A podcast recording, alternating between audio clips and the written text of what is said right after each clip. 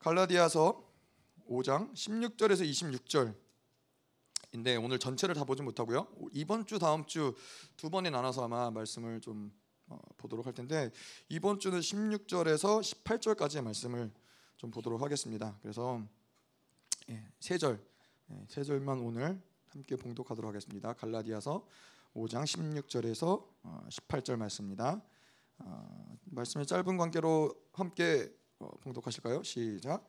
내가 이르노니 너희는 성령을 따라 행하라. 그러하면 육체의 욕심을 이루지 아니하리라.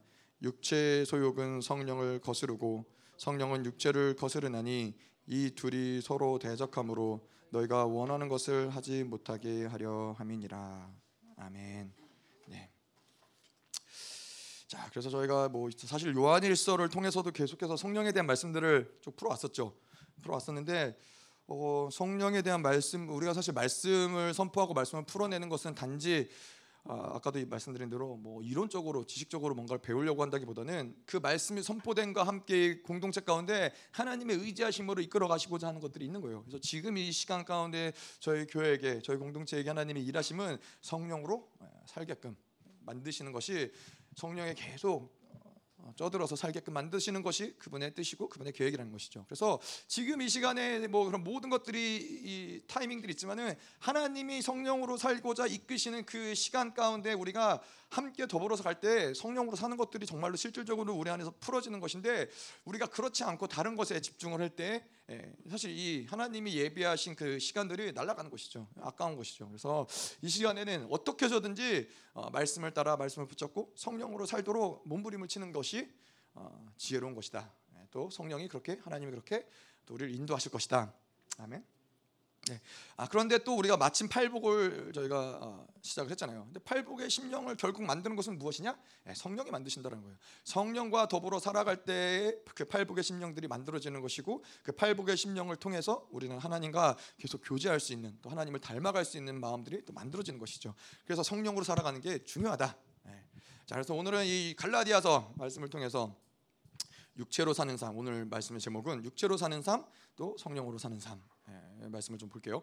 자, 그래서 우리가 이 육체로 산다, 또 성령으로 산다, 뭐 오늘 말씀의 본문 말씀에도 나오지만은 육체로 산다, 성령으로 산다, 막 이런 것들이 우리 안에서는 계속해서 지금도 이 시간에도 이 어떠한 에너지가 계속 움직일 수밖에 없는 그 흐름들이 우리 안에서 일어난다는 것이죠. 뭐 성령이 우리 안에 내재하지 않는다면은 뭐 그런 어떤 갈등들이 없겠지만은, 우리 안에 성령이 내재하고 성령이 살아간다면은 우리가, 우리 안에서는 분명히 육체를 가진 힘과 또 성령이 가진 힘이 계속해서 움직일 수밖에 없는 거예요. 그래서 이 둘 중에 하나의 힘이 우리를 이끌어갈 수밖에 없는, 두 힘이 공존을 하면서 두 개가 적절하게 배합이 되어서 우리의 삶에서 있다, 존재한다, 그렇게 얘기하기 어려운 것이죠. 분명히 성령에게 이끌려서 그 삶이 이끌림을 받든가, 아니면은 이 육체의 어떠함을 가지고 육체의 이끌림을 받아서 우리의 인생을 살아가든가, 둘 중에 하나가 명확하다는 것이죠. 그래서 지금 이 순간에도 우리가 똑같은 장소에서 똑같이 예배를 드리지만은 이 예배 가운데도 누군가는 성령의 힘을 따라서, 성령의 인도하심을 따라서 계속 이 성령이 우리를 거룩하게 하시고 우리를 온전하게 하시고 우리를 계속 정결하게 하시는 일들이 일어난다면, 똑같이 예배를 드리지만은 그 육체의 힘이 강력한 사람들에게는 이 예배를 통해서 오히려 계속해서 불신앙과 마음의 어떤 굳어짐들이 일어날 수밖에 없다는 것이죠. 그래서 뭐 이러한 것들이 우리가 어디에 있느냐, 뭐 무엇을 하느냐, 이러한 부분들, 표면적인 부분들이 중요한 게 아니라 지금도 누가 우리를 주장하고 있느냐, 누가 우리를 이끌어가고 있느냐, 사실 그것이 이 모든 것들을 만들어간다는 거예요. 똑같이 예배를 드리는데 어떻게 어떤 사람은 계속 묶여가는 것이고, 또 어떤 사람은 계속 또 성령으로 충만해져가는 것이고, 그럴 수 있겠습니까? 그것이 바로 우리 안에는 그러한 우리를 이끌어가는 힘들이 존재한다는 것이죠.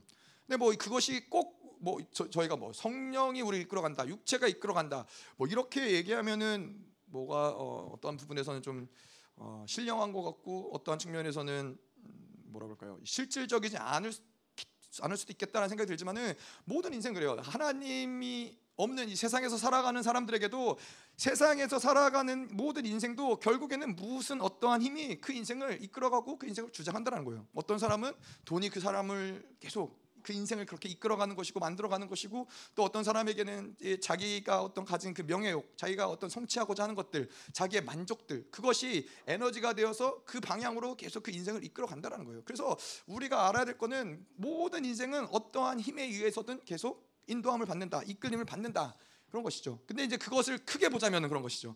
큰 맥락에서 보자면은 성령의 힘으로 살아가느냐, 육체의 힘으로 살아가느냐, 돈을 추구하면서 살아가는 것, 성공을 추구하면서 살아가는 것, 행복을 추구하면서 살아가는 것, 이 모든 것들은 결국에는 육체의 힘을 따라서 살아가는 것이고, 또 반대로 성령을 따라서 살아가는 이 두 가지 흐름만 우리 인생 가운데 존재한다는 거예요.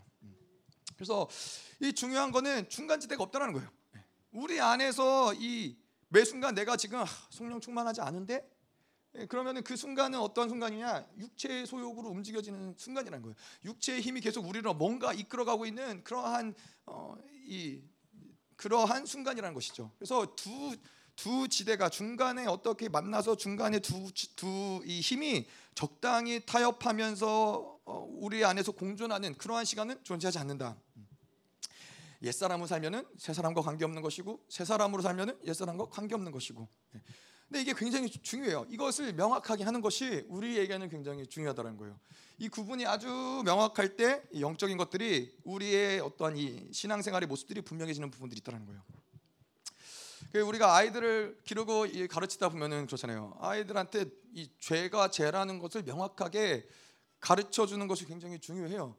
물론 아이들이 이 뭐 연약함들이 있고, 뭐 아직은 어리숙하기 때문에 넘어질 수도 있고, 뭐 잘못할 수도 있죠. 하지만은 넘어지더라도 또 그러한 어떠한 부분에 대해서 용서를 해주더라도 잘못된 것은 잘못됐더라고 명확하게 명시해줄 필요가 있다는 거예요. 왜냐하면은 뭐 그렇지 않다면은 뭐 그럴 수 있잖아요. 뭐 세상에서는 그런 사람들도 있겠죠. 자녀가 일단 무엇보다 중요한, 자녀가 왕이 된 사람들한테는 자녀가 뭐 나가서 친구들하고 싸우고 왔다, 아유, 그럴 수도 있지. 걔가 잘못했지. 뭐 거짓말을 했다. 아유, 뭐 살다 보면 거짓말도 할 수 있지. 뭐 남의 것을 뭐 몰래 좀 썼다, 훔쳤다. 그래도 이 부모, 어떠한 부모는 아유, 뭐 그럴 수도 있지. 괜찮아, 괜찮아. 그럼 어떻게 돼요? 그 인생은 반드시 망한다라는 거예요. 이 죄가 죄로서 명확하게 아이들에게 가르쳐주지 않으면은 그 아이들에게는 계속 이 죄를 그 삶의 바운드리 안에 두고서는 그 죄로 살아가게끔 만드는 힘들이 계속 그 안에서 운행될 수밖에 없다는 거예요. 반드시 이것이 죄는 죄로서 규정이 돼야 된다는 거예요. 그래서 우리 안에서도 영적인 세계도 마찬가지라는 거예요. 우리가 옛사람으로 살아가는 것은 반드시, 아, 지금 내가 옛사람으로 살아갔구나, 지금은 내가 육체의 욕구를 따라 살아갔구나, 그것을 내가 살아가는 것이 잘했든 못했든, 그것이 맞든 틀리든 간에 그것을 인정해야 된다는 거예요. 아, 하지만 내가 육체의 욕구로 사는 것 같지만 그래도 나는 성령님을 사랑해. 좋아요. 그래도 그거는 육체의 힘이라는 거예요. 그래도 그거는 옛사람이라는 거예요. 그것이 인정이 되는 게 왜 중요하냐? 그 부분을 명확히 하지 않을 때 회개가 할 수 없는 거예요. 명확하게 죄가 죄로서 규정될 때, 명확하게 내가 옛사람이 옛사람으로 규정될 때 그것을 가지고 하나님께 나아가서 회개할 수 있는 것이고, 하나님이 그것을 용서할 수 있는 것이지, 그 부분에서 애매모호하게 내가, 아, 옛사람이지만은 그래도 나는 하나님을 믿으니까 라고 하면은 회개할 수 있는 영역들이 점점 없어지는 거예요. 회개가 점점 의미가 없어지는 거예요. 회개를 할 수 있는 것들이 점점 없어지는 거예요. 그래서 우리가 회개할 내용들은 우리가 너무나도 잘 알지만은 뭐 자명한 죄, 뭐 도둑질을 하고 거짓말을 하고 뭐 남을 속이고 뭐 이러한 자명한 죄를 우리가 회개하는 것이 아니라, 우리는 반드시 성령으로 살아야 되고 계속해서 그분을 의지하며 살아야 되는데, 그렇지 않고 육체로 살아가는 것들, 육체의 욕구를 따라 살아가는 것들, 내가 하고 싶은 대로, 내가 먹고 싶은 대로, 내가 가고 싶은 대로, 내가 취하고 싶은 대로, 이 모든 것들을 내가 선택하는 것들은 성령은 그것을 뭐 저희가 목요일에도 말씀을 드렸지만 성령은 그것을 즉각적으로 멈춰 세운다는 거예요. 그것은 내가 기뻐하지 않는다. 성령을 의지하면서 살아가는 것이 아닌 어떤 영역에서 그분이 멈춰 세우는 것들을 인지할 수 있어야 된다는 거예요. 아, 이게 죄구나. 뭐 그게 죄로서 성령께서 우리에게 말씀하신다라고 해서 우리가 어떤 뭐 죄책감을 받는다든가 정죄감을 받는다든가 뭐 그런 것이 아니죠.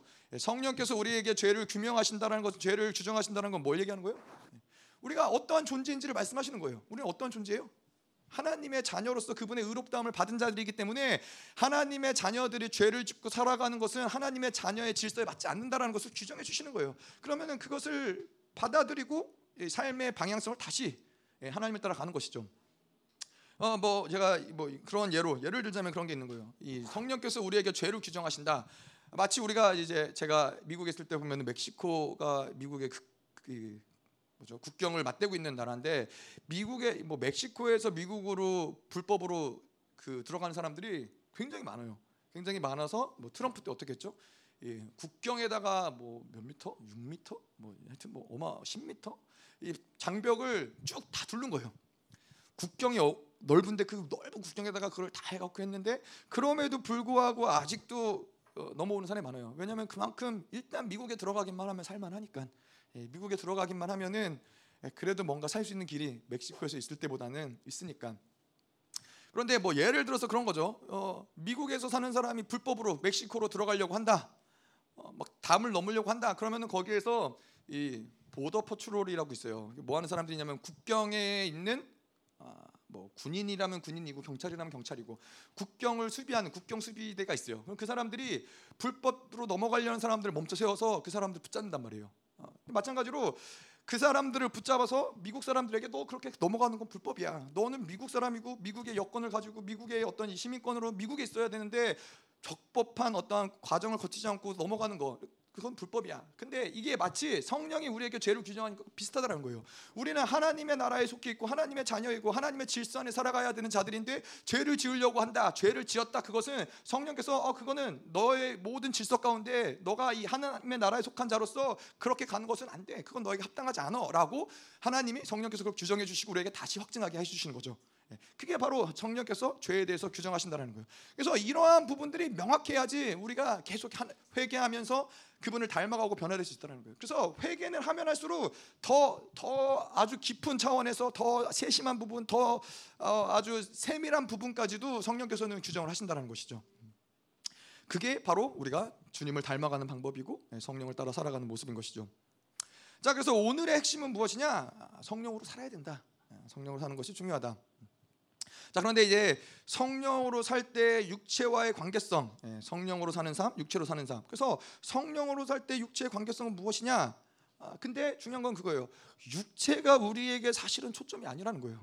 육체의 관계 때문에 육체가 우리를 계속해서 이렇게 죄로 인도하고 우리로 하여금 하나님으로 살지 못하게 만들기 때문에 성령으로 살기우자 애쓰는 것이 아니라 성령으로 살기 때문에 육체라는 놈이 이렇구나. 육체라는 것이 우리로 하여금 하나님으로 살지 못하게 하는구나. 이것을 보자는 거예요. 그러니까 초점이 성령으로 살아가는 것이지 초점 자체가 육체를 어떻게 하자. 이게 초점이 아니라는 것이죠. 아시겠죠? 이런 얘기들 우리가 오늘 말씀을 하면서 좀 계속 뭐 몇 번에 대해서 나눌 텐데 그래서 성령으로 사는 것이 중요하다. 그런 거 있잖아요.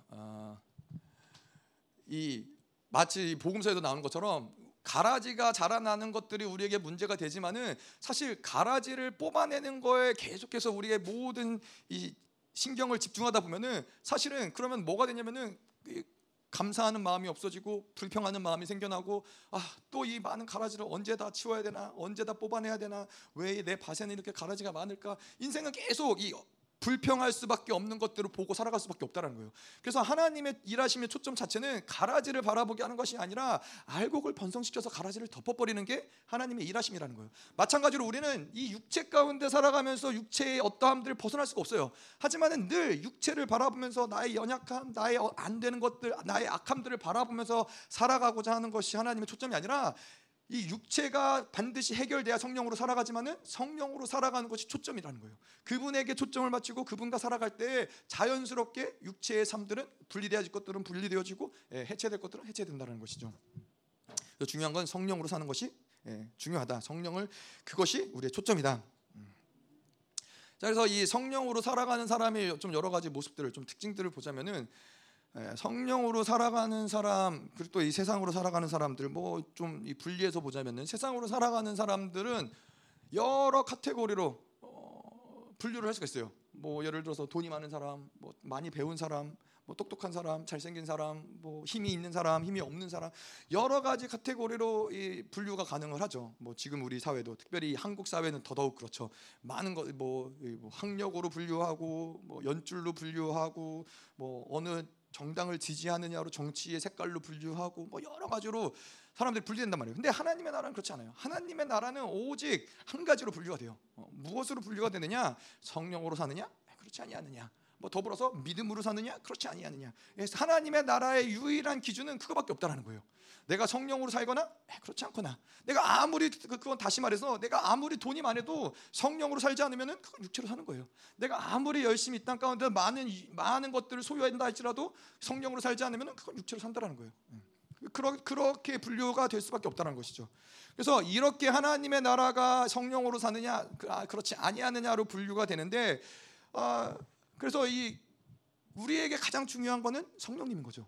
그분이 누구시냐, 또 그분이 어떤 분이시냐, 그것이 우리에게 중요한 것이지, 이 땅에 살아가면서 내가 얼마나 똑똑하냐, 얼마나 많은 것을 아느냐, 그것에 사실은 인생의 초점을 빼앗기면은, 그러면은 아까도 이야기한 대로 그 카테고리에서 내가 아무리 많은 것을 열심히 노력하고 산다 할지라도 우리는 결국에는 육체로 사는 삶이고, 육체의 끝은 결국 멸망일 수밖에 없다는 거예요. 그래서 이 땅을 살아가면서 우리의 초점과 관심은 무엇이냐, 이 땅에서 내가 무엇을 만들고 얻고 무엇을 뭐 소유하고, 이것이 아니라 이 땅에 살아가면서는 어떻게 성령과 함께 살아갈 것이냐, 그게 초점이 될 수밖에 없다는 것이죠. 그분이 가장 중요할 수밖에 없다는 것이죠.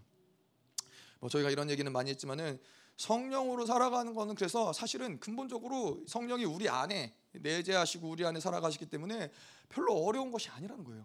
성령이 우리와 함께 살아갈 때 있어서 그분을 인정하고 그분을 초청하고 그분을 따라가고, 그러면은 성령께서 이것들을 인도하시는데, 성령과 함께 살아가는 삶 자체가, 뭐 성령으로 함께 살아가는 것도 그렇지만은 그분과 더불어서 살아가는 삶이 단순할 수밖에 없는 이유는, 우리 안에서 성령이 말씀하시는 것들, 우리 안에서 성령이 가르치시는 것들, 그런 것들을 따라가면 되는 거예요. 우리가 그 계속 얘기하지만 그 이창호 맞죠? 네. 그분이 이제 바둑을 잘 두시잖아요. 그래서 내가 바둑을 둘 때 그분이 두라는 대로 두면은 이기는 거예요. 어렵지 않은 거예요. 그냥 그분이 두라는 대로, 그분이 하라는 대로. 뭐 그러면은 어렵지 않은데, 우리에게 어려운 이유는 뭐예요? 두라는 곳에 굳이 안 두고, 굳이 내가 계산을 해서 내가 생각을 해서 내가 볼 때에 저기에다 두면은 좋겠다라고 두는 거죠. 그것이 지혜로운 삶이에요?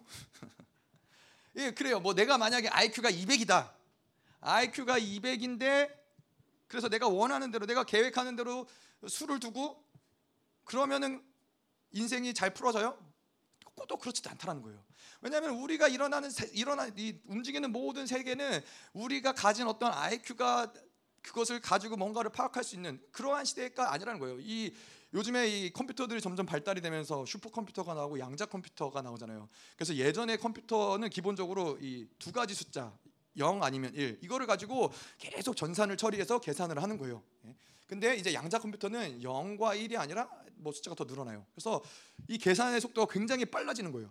굉장히 빨라져서 지금은 상상할 수 없는 많은 것들을 이제 이 양자 컴퓨터가 나타나면은 가능하게 하는 것이죠. 근데 양자 컴퓨터의 한계는 무엇이냐면은, 아무리 처리 속도가, 연산 속도가 인간의 몇천 배, 몇만 배는 빠르다 할지라도 그 한계는 뭐냐면은 가지고 있는 기록을 바탕으로 움직일 수밖에 없다라는 거예요. 뭔가 새로운 것을 만들어내는 어떠한 그런 창조적인 것들은 양자 컴퓨터가 할 수 없다는 거예요.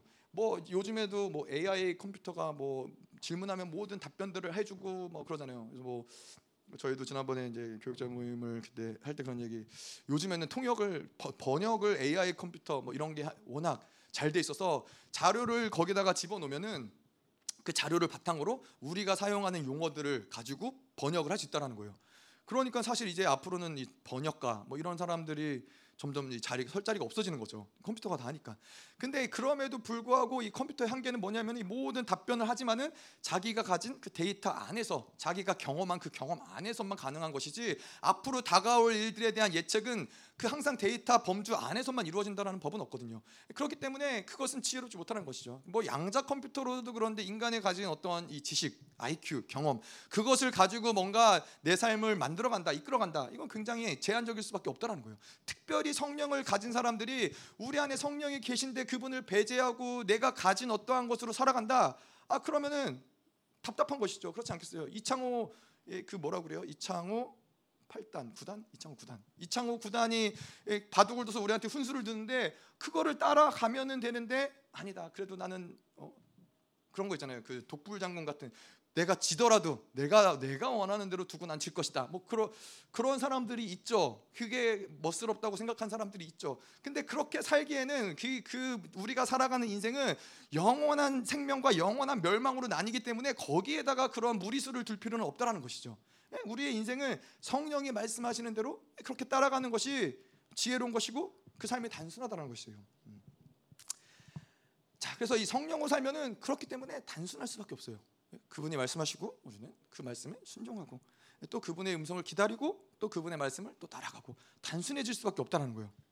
자, 그래서 1차적으로 이 생각이 복잡한 사람들은 회개해야 돼요. 왜 생각이 복잡하냐? 특별히 생각이 복잡한 사람들 특징이 잠을 잘 못 자요. 불면증에 시달려요. 잠을 잘 못 자는데 생각이 많기 때문에 그런 거예요. 생각이 많은데 왜 그러냐? 내 안에서 수없이 많은 걱정, 염려 뭐 이러한 것들이 계속 내 안에 생각을 복잡하게 만들고 또 더불어서 내가 하루 동안 살아가면서 들었던 소리들, 세상의 소리들, 정보들, 내가 봤던 어떠한 것들 계속 외부로부터 받아들이는 많은 것들이 우리로 하여금 생각을 복잡하게 만든다는 거예요. 그래서 이렇게 생각이 복잡하면은 일단은 누우면은 잠을 잘 수가 없어요. 그냥 일단 단순하게 살아야 잠을 잘 자요. 예, 그렇지 않겠어요? 예. 예전에는 정말 저 같은 경우도 집에 가서 누우면은 정말 한 몇 분? 1분? 설마 1분일까? 예. 제 생각에는 한 10분은 뒤치덕거리는 것 같긴 한데 복잡하면 그렇다는 거예요. 근데 어쨌건 성령으로 살아가는데 성령이 우리 안에 계시는데 인생을 복잡하게 살 이유가 없잖아요. 근데 복잡하게 인생을 살아간다. 그거는 뭔가 회개해야 될 부분인 것이죠. 성령으로 살지 않기 때문에 생각이 복잡한 것 자체가 아니라 복잡할 수가 없는 거예요. 성령으로 사는 사람들은 생각이 복잡할 수가 없다. 아까도 말씀드린 대로 성령이 두라는 대로 두면 되니까, 성령이 하라는 대로 하면 되니까. 예. 우리가 참 인간이 참 그렇잖아요. 우리가 하루 앞에 무슨 일이 일어날지도 모르는데 결국 우리가 걱정 금심하는 건 뭐예요? 1년 앞, 10년 앞, 20년 앞, 30년 앞 일어나지 않을 일들, 대부분 그 중에 내가 걱정하는 거에 90%는 일어나지 않을 일들이래요. 일어나지 않은 일들 때문에 오늘도 잠을 못 이루고 걱정하고, 이러면 어떡하지? 또 저러면 어떡하지? 또 이랬을 때 또 이렇게 되면 어떡하지? 뭐 수없이 많은 복잡한 생각들. 그럴 필요가 뭐가 있어요? 그냥 성령께 던져드리고 그분이 일하시는 것을 기대하는 것이죠. 자고 일어나면은 개운한 거예요. 자고 일어나면은 뭔가 또 새로운 기대감이 올라오는 거예요. 왜냐하면 내가 성령께 맡겨드리고 내가 잠에 들었을 때 그분이 무엇인가 일하실 것이고 그분이 뭔가를 우리의 기도를 응답하실 걸 믿기 때문에 새로운 기대감이 생기는 거예요. 어제와는 또 다른 하루가 우리에게 열려지는 것이죠. 자, 그래서 이 성령으로 살아가는 살아가는 사람들에게 있어서의 그 방해는 무엇이냐? 육체로 사는 힘이 점점 세지다 보면은 자꾸 그 안에서 하나님을 거부하고 성령을 거부하는 힘들이 자라난다라는 거예요. 그렇게 자라나다 보면은 하나님의 의지를 알 수가 없어요. 자꾸 그렇잖아요. 제가 저희 아이들이 그래도 착하고 아직은 어려서 그렇지만은 사춘기를 지나다 보면은 부모님의 부모님이 뭐라고 말씀을 하시든 간에 계속 귀를 닫고 계속 듣지 않고 그렇게 살아가다 보면은 무엇이 되냐면은 부모님이 우리를 향한 마음 자체, 의지 자체, 그 생각 자체를 알 수가 없게 되는 거예요. 부모님이 뭘 해도 계속 삐딱한 마음으로 받아들이게 되고 삐딱하게 받아들이게 되고 근본적으로 부모님이 우리를 사랑한다라는 그 기준 자체를 잃어버리게 되는 거예요. 계속 거부하고 계속 대적하고 계속 하나님의 음성을 듣지 않고 그러다 보면은 그게 자연스러운 삶이 돼버린다는 것이죠. 그래서 그러한 아주 극단적인 경우이긴 하지만은 예를 들어서 우리가 살아가는 인생관 그렇잖아요. 하나님은 끊임없이 하나님의 자녀에게 찾아오시고 말씀하시고 아까도 이야기한 대로 성령께서는 우리에게 죄는 죄다, 의는 의다, 이거 심판에 대해서 말씀하시고 끊임없이 우리 가운데 찾아오세요. 하루에도 수십 번씩, 하루에도 수백 번씩 우리에게 찾아오셔서 말씀하시고 하나님이 계속 우리에게 그가 무엇을 기뻐하시는지 무엇을 싫어하시는지를 계속 우리에게 말씀하신다는 것이죠. 근데 이렇게 그분이 우리에게 찾아오시고 삶을 규정하시는데 내가 계속 그분을 거부하고 내가 원하는 대로 내 욕구대로 살아가다 보면은 자꾸 인생이 하나님이 규정하신 하나님이 가길 원하시는 그 방향성에서 벗어난다라는 거예요. 자꾸 이 인생이 뭔가가 꼬이기 시작한다는, 얽히기 시작하는 부분들이 있다라는 거예요.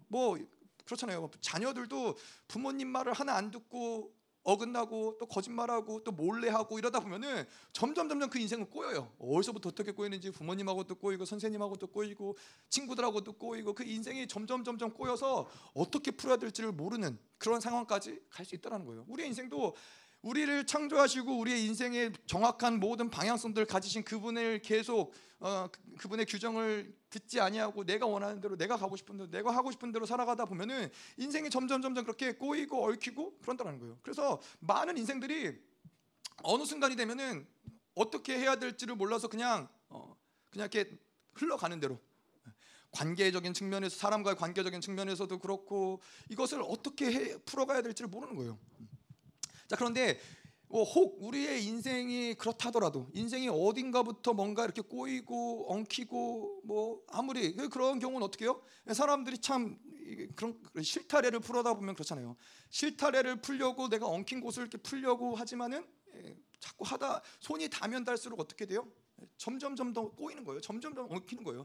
우리의 인생도 마찬가지예요. 인생에 꼬인 것들을 내가 풀어보려고 사람을 찾아가고 뭔가를 내가 해결해 보려고 애쓰면 애쓸수록 이런 게 간단한 문제가 아니고 이렇게 인생 전체가 꼬여버린 상황에서는 그럴수록 인생은 더 풀어가기가 어렵다는 것이죠. 근데 이렇게 인생이 엉키고 꼬여서 하나님 음성을 듣지 않고 성령을 거부하면서 살아와서 인생이 꼬였을 때 우리가 붙잡아야 될 것은 무엇이냐? 그건 바로 명확한 것들, 정확한 것들, 진리인 것들을 그것에 붙잡아야 돼. 거기에 생명을 다해야 된다는 거예요. 그게 단순하게 인생이 내 묶임이 지금 누구와의 관계가 어렵다. 예를 들어서 자녀와의 관계가 꼬여서 어렵다. 많은 오해들이 있다. 사람들이 나를 오해한다. 내 어떤 이 재정적인 문제가 꼬였다. 여러 가지가 있을 수 있지만은 그거 자체 하나하나를 풀어간다기보다는 하나님이 말씀하신 그 진리를 붙잡는 것. 다시 말해서 하나님은 사랑이시다. 이거를 붙잡는 것. 이거를 붙잡고 계속 이거를 이 말씀 앞에 엎드려서 생명을 다해서 그 말씀을 계속 받아들이는 거예요. 나의 이런 상황 가운데 풀리지 않는 상황 가운데서도 그래 하나님은 사랑이시지 이거를 붙잡고 여기에 생명을 다해서 있을 때 그 엉켰던 것들이 풀어진다라는 거예요. 이 모든 걸 그래요. 영원한 기준을 정확하게 잡고 있을 때 그 기준을 따라서 문제들이 풀어지는 것이지 계속 뭔가 흔들리고 요동하는 것을 붙잡고 내 인생의 어려움들을 풀어내려고 그러면 인생은 더 꼬일 수밖에 없다는 거예요. 근데 무엇이 영원한 기준이고 변하지 않느냐? 그건 하나님의 말씀이고 하나님의 진리인데 특별히 하나님은 사랑이시다. 하나님은 여전히 그럼에도 불구하고 나를 사랑하신다. 이거를 목숨을 걸고 붙잡아야 되는 거예요. 그럴 때 인생이 풀어지는 거예요. 자, 그래서 어쨌건 이 성령을 사는 사람의 특징은 무엇이냐? 그런 사람들에게 성령의 인도하심을 받는 게 어렵지 않아요. 왜냐? 그들은 육체의 어떠함들이 육체의 힘이 많이 죽어졌기 때문에 그렇다는 것이죠. 자, 근데 이렇게 육체가 죽어진 사람들에게 있어서 성령을 따라가는 것이 어렵지 않은 것은 우리가 성령의 음성을 듣는다. 그런 얘기들을 하죠. 성령의 음성을 듣는데 사실은 그분의 말씀하심을 명확하게 귀로 들으는 어떤 그런 맥락도 있을 수 있겠지만 더 중요한 거는 육체의 힘이 현저하게 죽어진 사람들, 성령을 따라 살고자 성령과 함께 살아가는 사람들은 그 삶의 흐름 자체를 성령이 이끌어 가신다라는 거예요. 인격 자체가 그분의 이끌림을 받는다라는 거예요. 그래서 무엇을 내가 알아서 이게 성령 안에서 성령으로 살아간 사람들은 그런 거, 예를 들어서 그런 거예요. 내가 무엇을 알아서 무엇을 들어서 이게 명확하다. 어떤 누가 확증해 줘서 그게 아니라 성령과 살아가는데 어느 날 갑자기 누구를 만나야 되는데 갑자기 만나면 안 될 것 같은 거예요. 만나기 싫은 거예요. 그런데 성령 내가 하나님 음성을 듣는 것도 아니고 그렇지만은 뭔가가 아닌 것 같다 싶을 때 멈춰섰을 때 그럴 때 성령께서는 뭔가 일하심이 있는 것이죠.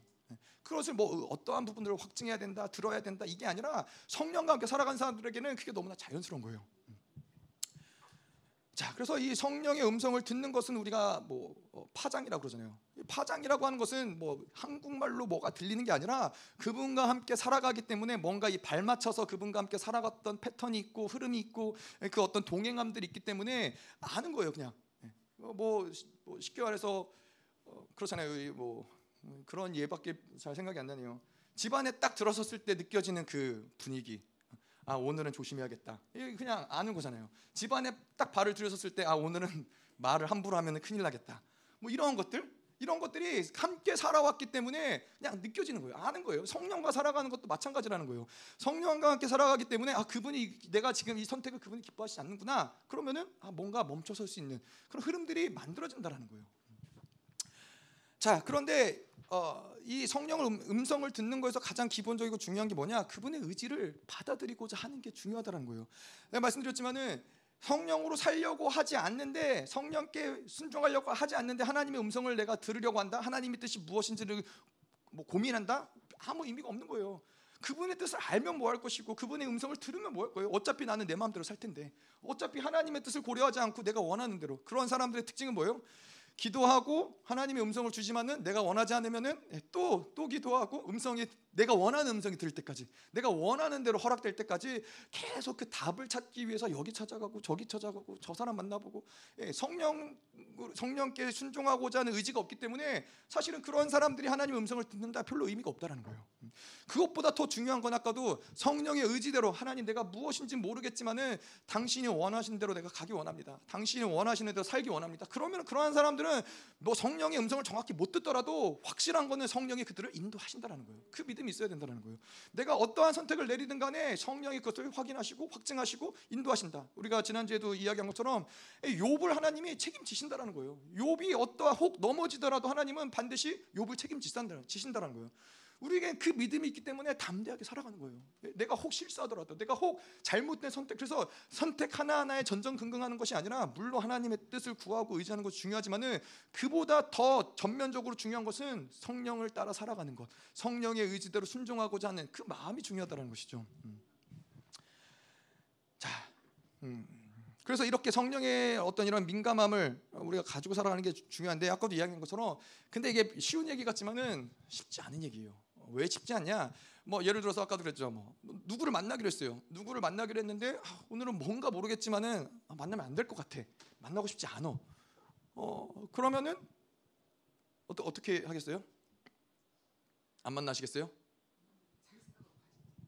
안 만나는 게 맞죠. 성령이 기뻐하시지 않는 걸 내가 인지하는 경우 들었지만, 근데 우리 안에서는 뭐가 고려가 되냐면은, 아 내가 지금 이 순간에 약속을 취소하면 저 사람이 나를 어떻게 생각할 것이고, 그러면은 저 사람과의 관계가 어떤 게 어려워질 것이고, 뭐 그게 어떤 그냥 아무 뭐 그냥 뭐 특별한 만남이 아닌 그런 거라면 모르지만은, 또 더 나아가서 그것이 내 어떤 사업상 만나야 되는 사람이라면 그 사업에 끼치는 영향은 무엇이고, 이러한 모든 것들을 뛰어넘어서 성령 음성을 따를 수 있느냐?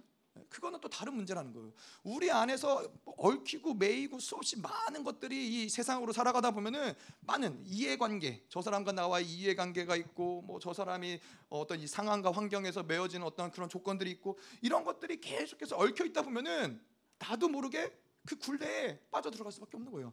여러분, 근데 그래서 인생은 세상에서 이제 수없이 많은 사람들이 살아가지만은 자기가 원하는 인생을 살아가는 사람 별로 없어요. 많지 않아요. 그냥 그렇게 이해관계에 얽히고 매여가지고 어쩔 수 없이 원하지 않는 곳에 가 있고, 원하지 않는 사람을 만나 있고, 또 원하지 않은 것들, 내가 또 나의 욕구를 따라서 이 욕구를 따라 살아가다 보니까는 정말로 소중하고 귀한 것들을 잃어버리고, 인생이 그렇다는 거예요. 수없이 많은 것들이 얽혀있기 때문에 그렇다는 거예요. 그래서 성령이 원하시지 않는 것에 멈출 수 있느냐, 그건 우리에게, 하나님의 자녀들에게는 굉장히 중요한 관건인 거예요. 그게 어떠한 조건이든 간에, 그게 어떠한 나에게 뭐 안 좋은 영향이, 안 좋은 어떤 영향이 있을 수 있다 하더라도 성령이 원하지 않으면은 일단 안 가는 거예요. 그러면은 내가 생각한 것 그 이상의 일들을 성령이 만들어 가시는 거예요. 그 사실은 하나님과 살아가는 인생이 그렇기 때문에 인생은 사실은 다이나믹한 거고 재미난 것이고, 맨날 내가 아는 그 이해관계 가운데서, 내가 아는 그 상황 가운데서 모든 걸 만들어가면은 그 사람은 늘 그 테두리 안에 살아가는 거예요. 거길 벗어나지 못해요.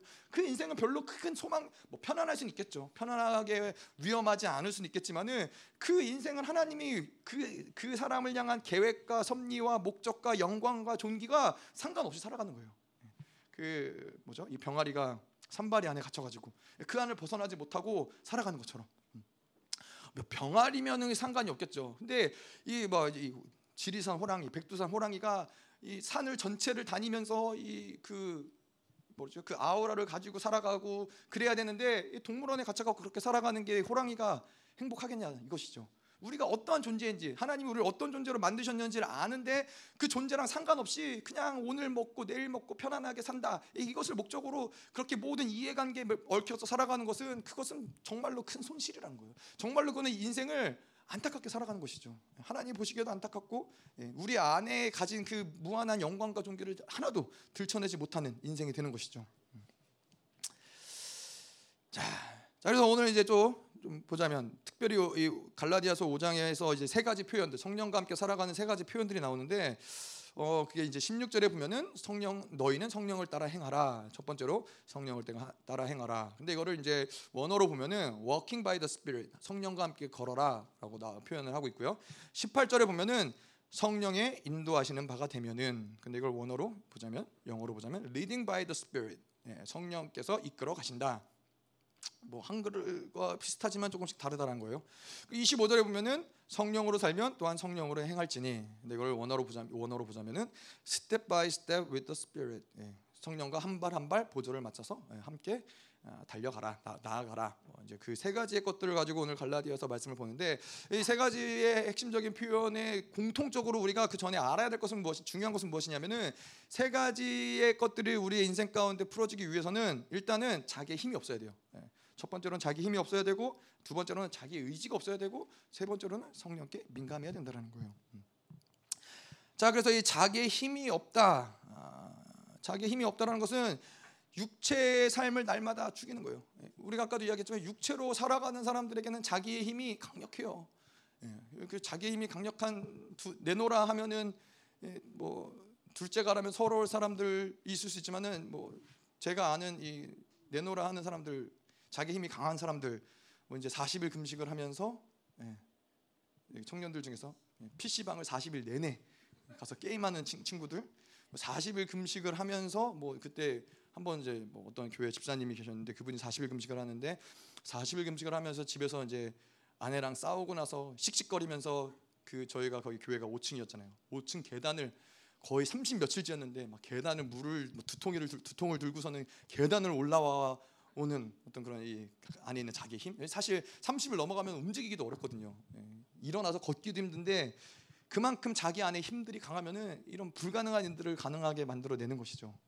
그래서 우리는 사실 성령으로 살면서 불가능한 일을 가능하게 만들어야 되는데, 자꾸 이 인간 승리형으로 자기의 힘으로 막 애써서 노력해서 뭔가를 만드는 그 삶을 살아가게 된다는 것이죠.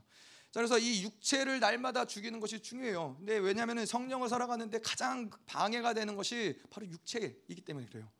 예, 뭐 예를 들어서 이제 독수리가 하늘을 비상을 하고 쭉 이 하늘로 올라갈 때, 독수리가 비상하는 데 있어서 방해가 되는 것은 무엇이요? 공기라는 거예요. 공기를 뚫고 나아가야지만 독수리가 하늘로 쭉 비상을 할 수 있는데, 공기의 저항이 계속 독수리로 하여금 나아가지 못하게 만드는 장애물이 된다는 것이죠. 성령과 살아가는 것도 마찬가지예요. 성령과 살아가려면은 육체의 어떠함들을 뚫고 나아가야지 성령이 우리 안에서 자유롭게 우리를 이끄실 수 있는데, 육체의 어떠함이 계속 성령의 이끄심을 방해한다는 거예요. 성령과 살아가는 것을 방해한다는 거예요. 자, 근데 아까도 이야기한 것처럼 우리에게는 육체를, 그래서 육체를 죽여야 되는데, 육체를 죽이는 것 자체가 목적이 아니라 성령으로 살려고 하기 때문에 육체가 죽어야 된다는 거예요. 우리의 목적은 성령으로 사는 거예요. 어떻게 가든지, 예, 어디로 가든 서울로 가면 되는 것처럼 어디로 가든 성령으로 살면 사는 게 중요한데, 성령으로 살기 위해서는 어쩔 수 없이 육체를 해체시키는 게 그 과정이라는 것이죠. 자, 그래서 이 우리가 인생을 살아가면서 뭐 여러 가지 뭐 성령을 매일같이 우리가 성령을 해체하고 육체를 해체하고 육체로 살지 않는 삶을 살아가면 좋겠지만은, 그렇지 못하고 아까도 이야기한 대로 내가 원하는 대로 내 욕구를 따라서 인생을 살다 보면 인생은 자꾸 꼬일 수밖에 없는 부분들이 생긴다는 거예요. 내가 생각한 대로 인생이 펼쳐질 것 같지만은 그렇지 않기 때문에, 그럴 때 찾아오는 게 뭐예요? 인생의 고난이 찾아온다는 거예요.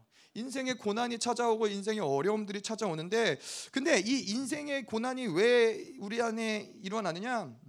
뭐 성령으로 살지 않았기 때문에, 육체로 살았기 때문에. 근데 이걸 조금 더 나아가서 조금 더 이 고난이라는 부분들을 보자면은, 이 고난은 사실은 그러한 측면에서는 하나님이 허락하시는 것이라는 것이죠. 하나님이 고난들을 허락하셔서 우리에게 이 육체의 묶임들을 풀어내기 원하시는 거예요. 고난의 시간을 통해서 어떻게든 육체를 풀어내기 원하시는 게 하나님의 목적인 것이죠. 자, 그래 하나님의 방향성은 그럴 거 아니에요. 이 땅에서 우리가 사실은 뭐 잘 먹고 잘 살고 편안하게 사는 것이 뭐 좋겠죠. 그것이 좋겠지만은, 이 땅에서 내가 잘 먹고 잘 살아도 영원한 나라에 들어갈 때, 하나님 앞에 설 때 멸망의 존재로 선다면은, 이 땅에서 아무리 잘 먹고 잘 살아도 그건 아무 의미가 없게 된다는 거예요. 하나님의 입장에서 하나님의 자녀가 그렇게 이 땅에서 멸망의 존재로 하나님 앞에 와서 멸망하는 것들을 보는 것은 하나님 입장에서는 고통이라는 거예요. 다른 어떤 것보다도 이 땅에서 내가 잘 먹었다, 잘 못 먹었다, 그러한 어떠한 것보다도 결론적으로 멸망의 존재로 하나님 앞에 선다라는 것은 자녀를 향한 아버지의 마음, 하나님의 마음이 굉장히 아프게 하는 그런 결과라는 것이죠. 그렇기 때문에 하나님은 반드시 그냥 방치하지 않는다는 거예요. 하나님 뭐 하나님의 자녀가 아니라면, 하나님이 버렸다라면 모를까, 하나님의 자녀라면 그 인생을 그냥 그렇게 방치하진 않는다라는 거예요. 어떠한 순간들이 있겠죠. 어떠한 하나님의, 우리가 잘 보면은 분명히 알아요. 하나님은 한 번에 그 사람에게 모든 건강을 빼앗아 가고 재산을 빼앗아 가고 하나님께 올 수밖에 없는 흐름들을 만드는 것이 아니라, 하나님은 꾸준히 우리에게 말씀하세요. 너 그거 죄다. 너 그거 기뻐하지 않는다. 너 그렇게 살면 안 된다. 너 돌이켜야 된다.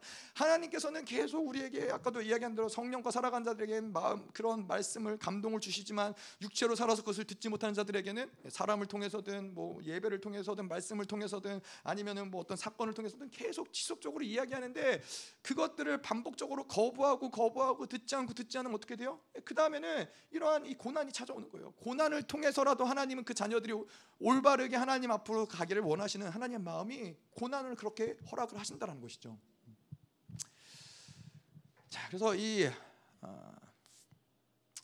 아이들을 기르다 보면 그렇죠. 아이들이 갖고 싶어하는 거, 하고 싶어하는 것, 보고 싶은 거, 쓰고 싶은 거, 이런 거 다 갖고 싶은 대로 갖게 해주고, 보고 싶은 대로 보게 해주고, 쓰고 싶은 대로 쓰게 해주면은 그게 좋은 부모일 것 같지만은 그렇지 않죠.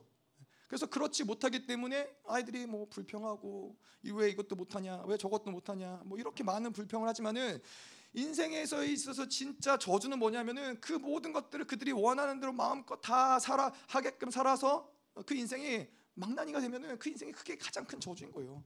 지금 이 모든 것들 가운데서 지금 우리 아이들이 할머니 할아버지가 오셔서 그동안 못 먹었던 거 먹고, 그동안 못했던 거 누리고, 이렇게 가끔 이런 것들이 허락되는 것은 아이들에게는 행복일 수 있지만은, 매일같이 모든 것들이 아이들이 지네들이 원하는 대로 하고 싶은 대로 갖고 싶은 대로 보고 싶은 대로 살면은 그 인생은 사실은 저주스러운 인생으로 갈 수밖에 없다라는 거예요. 그래서 저희들은 안 된다, 못 한다, 안 돼, 못 간다, 이런 것 해주고, 가끔 이제 할머니 할아버지가 오면은 먹고 싶은 거, 밤에도 맛있는 것도 먹고, 간식도 먹고, 과자도 먹고, 아이스크림도 먹고, 아이들은 신나는 것이죠. 그러면 이제 아이들 마음에는 거기에서 만족해야지. 거기서 만족해야지. 또 할머니 할아버지가 갔는데도 그러면 인생은 저주스러운 인생으로 가는 것이죠. 자, 그래서 하나님과의 사는 것도 마찬가지라는 거예요. 이 모든 우리가 인생을 살아가면서 인격적으로 묶였던 묶임들을 다 가지고, 내가 이 욕구를 따라서 원하는 것을 가지고 다 살아가면서 그렇게 하나님 앞에 서는 것은 결코 그게 행복한 인생이 아니라는 거예요. 비록 이 땅 가운데서 깨지고 박살날지라도 우리의 묶임들을 풀어내고 하나님 앞에서 온전하게 서는 것이, 그것이 축복된 인생이라는 것이죠. 우리가 그렇잖아요. 이 땅 가운데, 이 땅이 영원하다면 모르지만, 이 땅이 우리가 10,000년, 100만 년 영원토록 살 땅이라면 모르지만은, 우리 인생은 기껏해야 100년, 정말 오래 살아야 100년을 살고 끝나는 인생이에요. 근데 거기서 인생이 끝나면은 괜찮지만은, 만약에 거기서 인생 끝나지 않으면 어떡할 거예요? 물론 우리 하나님 말씀을 믿기 때문에 거기서 인생 끝나지 않는다는 것을 아는 것이죠. 인생은 단지 이 땅에서의 100년이라는 시간은 하나님과 영원한 시간을 함께할 그 시간에 비하면 정말 아무것도 아닌 시간이라는 거예요. 우리가 얘기했지만 모든 이 우주가 돌아가는 원리는 그래요.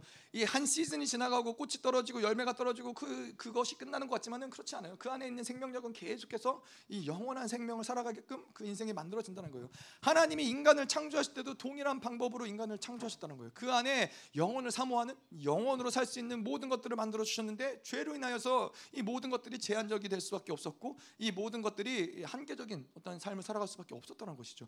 근데 그 제한적이고 한계적인 삶을 살아갔다라고, 내가 지금 이것을 가지고 있다라고 해서 영혼을 바라보지 못한다, 영혼을 알지 못한다, 그거는 큰일 나는 것이죠. 사실은 큰일 나는 것이죠. 그냥 우리가 얘기했지만 우주를 바라보고 자연을 바라보고 이 모든 것들이 계속해서 지금도 생명력이 확장되어지고, 우주도 매 초마다 계속해서 확장되어지고 넓어지고 이 모든 것들이 살아서 움직이는 것들을 본다면은, 우리의 인생을 그렇게 제한적이고 한계적인 인생으로 볼 수 없다는 것이죠. 자, 그래서 이러한 영적인 것들을 계속해서 우리는 풀어내는 것들이 중요하다. 근본적으로는, 근데 더 나아가서 근본적으로는 이렇게 묶이고 박살나고 풀어내는 것이 중요하지만은, 묶인 것들을 계속해서 풀어내고 이런 것들이 중요하지만은, 더 중요한 것은 무엇이냐? 묶이지 않는 것이 중요하다는 거예요. 묶이지 않으면은 사실 그렇게 우리가 계속 자기를 쪼아라, 죽여라, 십자가에 자기를 사실 모든 과정이 왜 필요하냐? 묶였기 때문에 그렇더라고요. 묶였기 때문에 계속 자기를 쪼아야 되고 그래야 되는데, 오늘 말씀에도 보면 그렇지만 성령과 살아가면은 육체의 힘이 현저하게 죽어지는 거예요. 그래서 우리의 초점은 성령과 살아가는 것이 우리의 초점이지, 육체적으로 무엇을 풀어내는 것 자체가 일단은 기본적으로는 초점이 아니라는 것이죠. 하지만 뭐 이제까지 지금도 계속해서 묶여왔다면은 계속 하나씩 풀어가야죠. 하나씩 풀어내면서 계속해서 우리가 어디까지 가야 되는 거예요? 이 하나님과의 영광스러운 교제, 그것이 원래 본질이기 때문에 우리의 본질은 뭐예요? 하나님과 영광을 논하는 자리에서, 가장 영광스러운 자리에서 그분을 만나고 그분과 더불어 살아가고 그분과 함께 살아가는 것이 본질이기 때문에 그것을 가지고 그렇게 살아가야지 정상이지, 이 땅을 살면서도 계속 십자가에서 자기를 쪼개고 매일 풀어내고 이러한 것이 뭐 필요하다면 필요하지만은 그게 목표로 삼아서 이 세상을 살아가면 안 된다는 거예요. 우리의 이 세상에서의 목표는 하나님과 더불어 그 영광 가운데서 하나님을 만나는 것, 하나님과 교제하는 것, 그 모든 영광을 누리는 것이 목표인 것이지, 계속 쪼개지는 이거는 육체로 묶였기 때문에 그렇다는 거예요. 계속 이제는 이 묶임들을 풀어내고 영광 가운데로 들어가는 이런 시즌이 되어야 될 줄 믿습니다. 아멘. 자, 그리고 이 세 가지 핵심 표현에 우리가 풀어내야 될 또 한 가지 핵심, 첫 번째로 자기 힘이 죽어야 된다. 두 번째로는 자기의 의지가 죽어야 된다. 의지가 묶이지 않으면 사실 그분을 따르는 게 어렵지 않아요. 어린 양이 어디를 가든지 그분을 따라가는 것이 어렵지 않아요. 근데 왜 어렵냐? 의지가 묶였기 때문이라는 거예요. 우리의 의지가 계속해서 이 육체로 살아왔기 때문에 묶여서 어디로 가든지 그분을 따라갈 수가 없어요. 이게 요즘에 참 우리나라도 그게 많더라고요. 이 마약이 우리나라에 굉장히 많이 퍼져 있는 상태라고 그러더라고요. 뭐 특별히 10대 아이들, 이거 무서워서 학교를 어떻게 보내는지 모르겠어요. 여기 광주에서도 그때 뭐 그런 일이 있었잖아요. 뭐 음료수에다가 마약을 타가지고서는 공짜로 학교 앞에서 나눠줬는데, 그걸 마셨는데 알고 보니까 거기 마약이 들어갔던 거예요. 마약이 무서운 게 뭐예요? 중독이 되는 거예요. 그 아이들이 거기에 빠져들어서 그 욕구의 어떠함을 자기가 어떻게 주체할 수가 없는 거예요. 그러니까는 계속 그렇게 빠져들어가고. 근데 왜 그 사람들이 그렇게 그런 것들을 공짜로 나눠주겠어요? 한번 빠져들어야 그 다음에 이제 알아서 그걸 찾으니까. 근데 우리나라가 요즘에 굉장히 심각하더라고요. 그 옛날처럼 히로인 그런 류의 마약이 아니라 이 펜타밀? 하여튼 그게 이제 마약 패치, 이게 통증이 있거나 심한 암 환자들이나 통증이 너무 심해가지고 이거를 이제 붙이면은 마약 성분이 있어서 통증들을 이제 진통제 역할을 하는데, 여기 마약 성분이 들어간 거예요. 그러니까는 이거를 원래는 약국에서 제조해주면 안 되는데, 요즘에 굉장히 그냥 쉽게 의사가 불법적으로 제조를 해줘서 그거를 어떻게 해갖고 또 팔고 이렇게 그런 경우들이 많은 거예요. 지금 점점 세계는 예전에 알코올에 중독됐다, 담배에 중독됐다 그 정도 수준이 아닌 거예요. 자기의 어떠함과 상관없이 그 인생을 멸망으로 이끌어가는 그 힘들이 너무나 강력한 거예요. 무서운 시대에 저희가 살고 있는 거죠. 저희들이야 그렇진 않지만은, 그 여러분도 보셨나 모르겠지만은 미국 같은 데는 진짜 도시 하나가 마약에 쪄들어가지고 거의 진짜 좀비 같아요. 움직이지도 못해요. 인생이 사는 게 아닌 거예요. 근데 그게 경찰에서도 그걸 어떻게 할 수가 없으니까는 그냥 거기에 방치하는 거예요. 그래서 거기에서 마약을 서로 사고 팔고 하는데 제재를 할 수가 없는, 제재를 안 한 거예요. 제재를 한다 한들 해결이 되지 않는다라는 걸 알기 때문에 그냥 방치해 두는 거예요. 도시 하나가 그런 거예요. 필라델피아의 어디 켄싱턴인가 어딘가 도시 하나가 그렇게 되는 거예요. 근데 우리나라도 계속 그런 흐름들이 동남아를 통해서 계속 이런 마약들이 들어오는 무서운 것이죠. 그래서 어쨌건 이렇게 묶이면 안 된다는 거예요. 우리가 내가 모르지만은 그런 거예요. 나는 정말, 제가 예전에도 말씀드렸지만은 이 자유라는 것 자체가 내가 하고 싶은 걸 하는 거. 여러분 아세요? 마약하는 사람들이 나는 마약을 하고 싶어, 그래서 내가 하는 거야. 왜 그걸 막어? 내 자유를 뺏지 마라고 하는데 그게 자유예요? 아니잖아요. 그거는 자유가 아니라 그 중독, 마약이 주는 힘에서 벗어나지 못하기 때문에 그 안에서의 욕구가 계속 마약의 종로로 탈 수밖에 없는 흐름들이 만들어지는 거예요. 그래서 제가 농담이지만 예전에 얘기했던 것 같은데, 제가 아는 친구가 워낙 이 담배에 중독이 돼갖고 담배를 끊어낼 수가 없어, 어떻게 하면 담배를 끊을까 고민을 하고 별의별 짓을 다 해봤지만은 담배를 못 끊었는데, 오랜만에 제가 그 친구를 만났는데 그 친구가 나 이제 담배 끊었다고. 그래서 대단하다, 어떻게 끊었냐 그랬더니 그 친구가 뭐라 그래요? 예, 내가 이제 담배가 생각날 때마다 술을 마셨다고. 예, 그래서 담배 중독에선 벗어났는데 술 중독, 알코올 중독자가 된 거예요. 이게 뭘 자유한 인생이에요? 자유한 인생이 아니에요. 자기가 원하는 거를 한다라고 생각하지만은 그 생각 자체도 지금은 이 알코올과 이 그러한 모든 것에 중독돼서 의지가, 선한 것을 할 수 있는 의지 자체가 없어져 버린 거예요. 하나님을 선택할 수 있는 의지 자체가 없어져 버린 거예요. 우리도 살아가면서 알잖아요. 어떠한 영역에서는 내가 하나님이 성령이 원하시는 대로가 아닌 것을 알면서도 어쩔 수 없이 그런 일들을 행하고 있어요. 그러한 어떠한 상처를 선택한다든가, 그러한 어떤 내 안에 혈기가 올라온다든가, 나는 원하지 않는데 내 안에서 그러한 어떠한 나도 모르게 그런 힘들이 올라온다는 거예요. 왜냐하면 육체로 살았기 때문에, 이렇게 묶여있기 때문에 그렇다라는 거예요. 그거는 내가 그래 뭐 나도 혈기 낼 수 있지, 뭐 나도 내 맘대로 할 수 있지, 뭐 나도 그럴 수 있지, 그거는 자유가 아니라 거기에 종속되어서 어쩔 수 없이 그렇게 내가 살아갈 수밖에 없다 라는 거예요. 아니 왜 자유한 사람이 행복을 선택하지 왜 절망을 선택하겠어요? 왜 자유한 사람이 선한 일을 선택하지 왜 세상이 말하는, 세상이 금지하는 것들을 선택하면서 나는 자유하다라고 얘기하겠어요? 자유하지 못한 것이죠. 자, 그래서 의지가 묶이면 안 된다. 중요한 것이죠. 자, 그리고 세 번째 표현으로 성령에 민감해야 된다. 성령에 민감하다라는 것은 계속 우리가 얘기하지만은 계속 성령 우리 인생 가운데 삶에 초청을 한 거예요. 성령을 초청을 하고 계속 민감하다는 것은 그분께 집중한 상태를 계속 유지하는 거예요. 그래서 이 성령과 살아가는 것은 영적인 부분들은 뭐 어떻게 보면 이 산수라고 우리가 이야기할 수 있죠. 얼마나 오랜 시간을 성령과 살았느냐, 얼마나 오랜 시간을 육체로 살았느냐, 이것이 결국에는 이 모든 승부를 가르는 일인 거예요.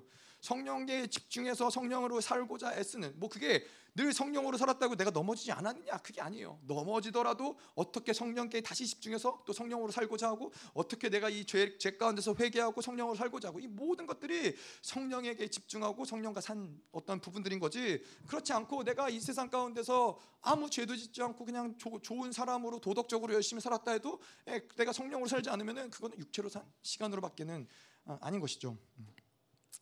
자, 그래서 우리에게 있어서는 계속 이 하루 24시간 가운데 많은 시간들을 성령께 집중하고 성령과 교제하고, 여기에서 승부가 난다라는 거예요.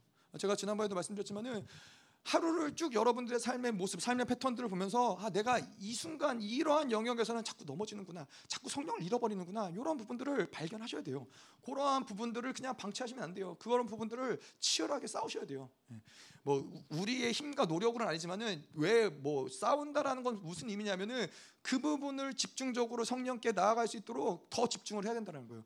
제가 말씀드린 대로 내가 뭐 예를 들어서 점심 먹고 요 시간에 뭔가 뭐 무료하니까는 그냥 핸드폰을 하면서 그냥 성령을 잃어버린다. 그러면은 그 시간을 성령께 계속 집중하는 거예요. 근데 그 시간이 되면은 어떻게 돼요? 이게 하던 가락지가 있으면은 안 하면은 막 근질근질한 거예요. 막 하고 싶고, 뭐 그 시간에는 꼭 누구를 뭐 만나서 쇼핑을 가야 되는데 못 가면은 막 근질근질한 거예요.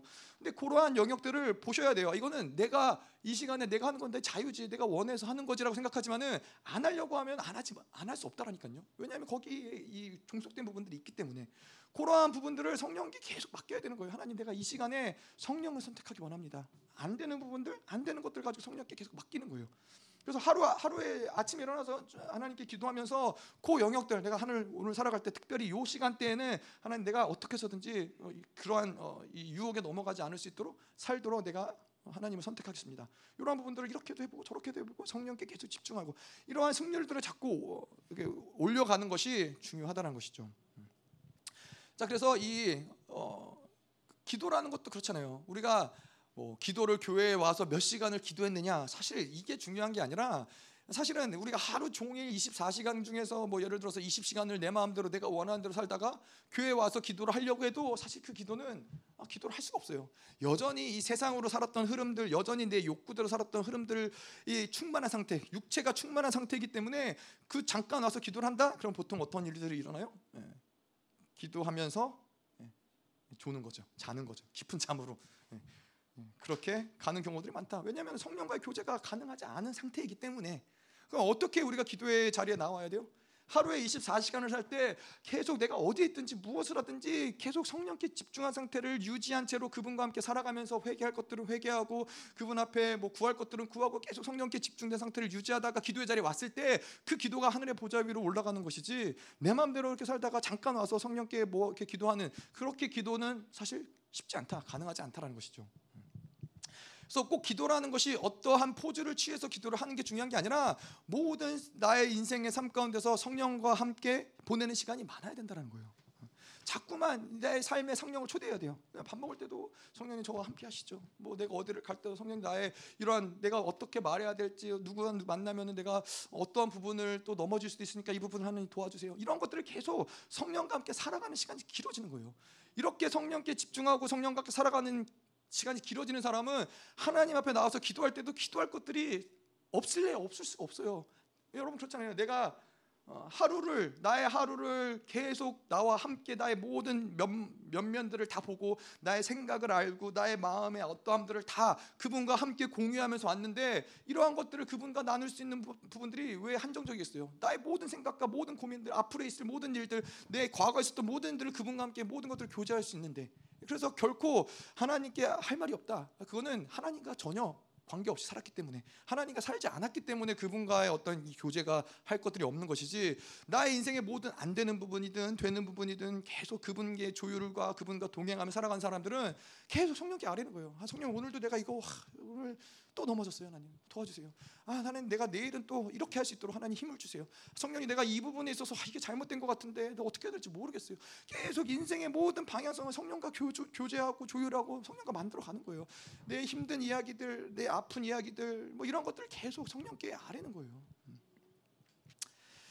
자, 그래서 이렇게 성령과 성령께 집중해서 성령을 초청하고 우리 인생을 살아가다 보면은 성령이 우리를 인도해 가시는 것이 그냥 자연스럽고 자동으로 우리 인생 가운데 드러나는 것이죠. 그래 제가 말씀드렸지만 그래서 성령이 발견되는 거예요. 성령이 나의 인생 가운데서 지금 성령이 여기서 이렇게 일하시네, 성령이 원하지 않으시네, 이런 것들이 인생 가운데서 계속 발견되는 거예요. 내가 뭔가 오랜 시간 집중을 해서 하나님을 바라보고 하나님께 거룩하게 나아가야지 하나님을 발견하는 것이 아니라, 성령께 집중된 사람들은 인생 가운데 하루의 삶 가운데 계속 성령과 함께 살아간 사람들은 그냥 순간순간 성령이 발견되는 거예요. 성령이 나를 이끄신 것들 보이는 거예요. 내가 이걸 어떻게 해야 되나 고민했었는데 이게 성령이 원하시는 거구나. 이게 탁탁 발견되는 거예요. 그렇게 성령과 함께 살아가는 것들이 내 인생 가운데서 발견되어져서 어떠한 느낌이냐면은 내 인생을 성령님이 이끌어 가시는구나. 이러한 것들에 대한, 그래서 인생에 대한 자신감이 있는 거예요. 뭐냐면은 내가 오늘 무슨 결정을 내리고 뭘 알고 모르고 누구를 만나고 이게 중요한 게 아니라 내 인생을 성령이 이끌어 가시는구나. 이게 확증이 되면은 그게 인생에 얼마나 담대하겠어요. 조급할 이유가 없잖아요. 그분이 인도하시고 그분이 이끌어 가시는데. 자, 그래서 이렇게 성령께 민감하고 성령께 집중된 시간을 지내야 되는데, 이제 그렇지 못할 때에는 어떠한 모습들이 드러나냐면은 성령으로 오랜 시간 지속돼서 살지 못한다거나, 아니면은 잠깐 새 사람, 또 즉각적으로 옛 사람, 성령으로 살다가 또 내 욕구대로 육체대로 살다가, 이것이 빈번하게 계속 왔다 갔다 하는 사람들에게는 하나님과 함께 살아가는 감격이 없어요. 신앙생활을 하면서 하나님을 만나는 그 영광과 존귀와 감격과 하나님의 말씀이 약속인데 그 약속이 내 인생 가운데 풀어지는 어떤 그러한 감격이 그런 사람들에게 없는 거예요. 그러니까는 신앙생활하는 게 얼마나 재미없겠어요. 종교 생활을 하게 되는 것이죠. 감격과 기쁨을 모르는 거예요. 그래서 이렇게 성령께 집중된 시간이 길어지면 길어질수록 그렇게 하나님과의 교제의 기쁨과 감격과 영광의 드러남들이 더 넓어지는 거예요. 더 확장되는 거예요. 그래서 우리의 관건은 성령과 사는 시간을 점점 더 늘려가야 되는 거예요. 매일매일 순간순간 계속해서 그렇게 이 시간들을 확증해 갈 때 하나님의 이 말씀하신 그 권세와 위엄, 하나님의 자녀에게 주시는 그 약속들이 계속 그것들을 감격하면서 살아가는 거예요. 그게 인생의 원래 본래의 하나님이 우리에게 계획하신 인생의 모습인 거예요. 여러분 그렇습니다. 이 세상에서는 그렇잖아요. 뭔가 잠깐 내가 반짝하고 세상에서도 뭔가 반짝하고 내가 잠깐 반짝한다고 만들어질 수 있는 것들이 있을 수 있죠. 근데 성령으로 사는 거는 절대 그렇지 않아요. 성령에 사는 건 내가 잠깐 예를 들어서 오늘 한 달 내내 육체대로 내 마음대로 살다가 잠깐 오늘 하루 내가 결단해갖고 하나님을 만나야지 10시간 바짝 기도한다고 해서 성령과 살아가는 게 만들어지느냐? 그렇지 않아요. 성령과 사는 건 그렇게 만들어지는 게 아니에요. 그분이 인격이시기 때문에 그래요. 그분이 인격이시고 그분과 인격적인 관계를 맺는 데 있어서는 잠깐 반짝 집중해서 내가 뭔가 애쓰고 노력한다라고 해서 만들어지는 것이 아니라, 내가 한 발 한 발 걸어갈 때마다 모든 인생의 업앤다운, 산전수전을 겪는 모든 시간들을 그분과 한 발 걸어갈 때마다 그것이 차곡차곡 쌓여지는 거예요.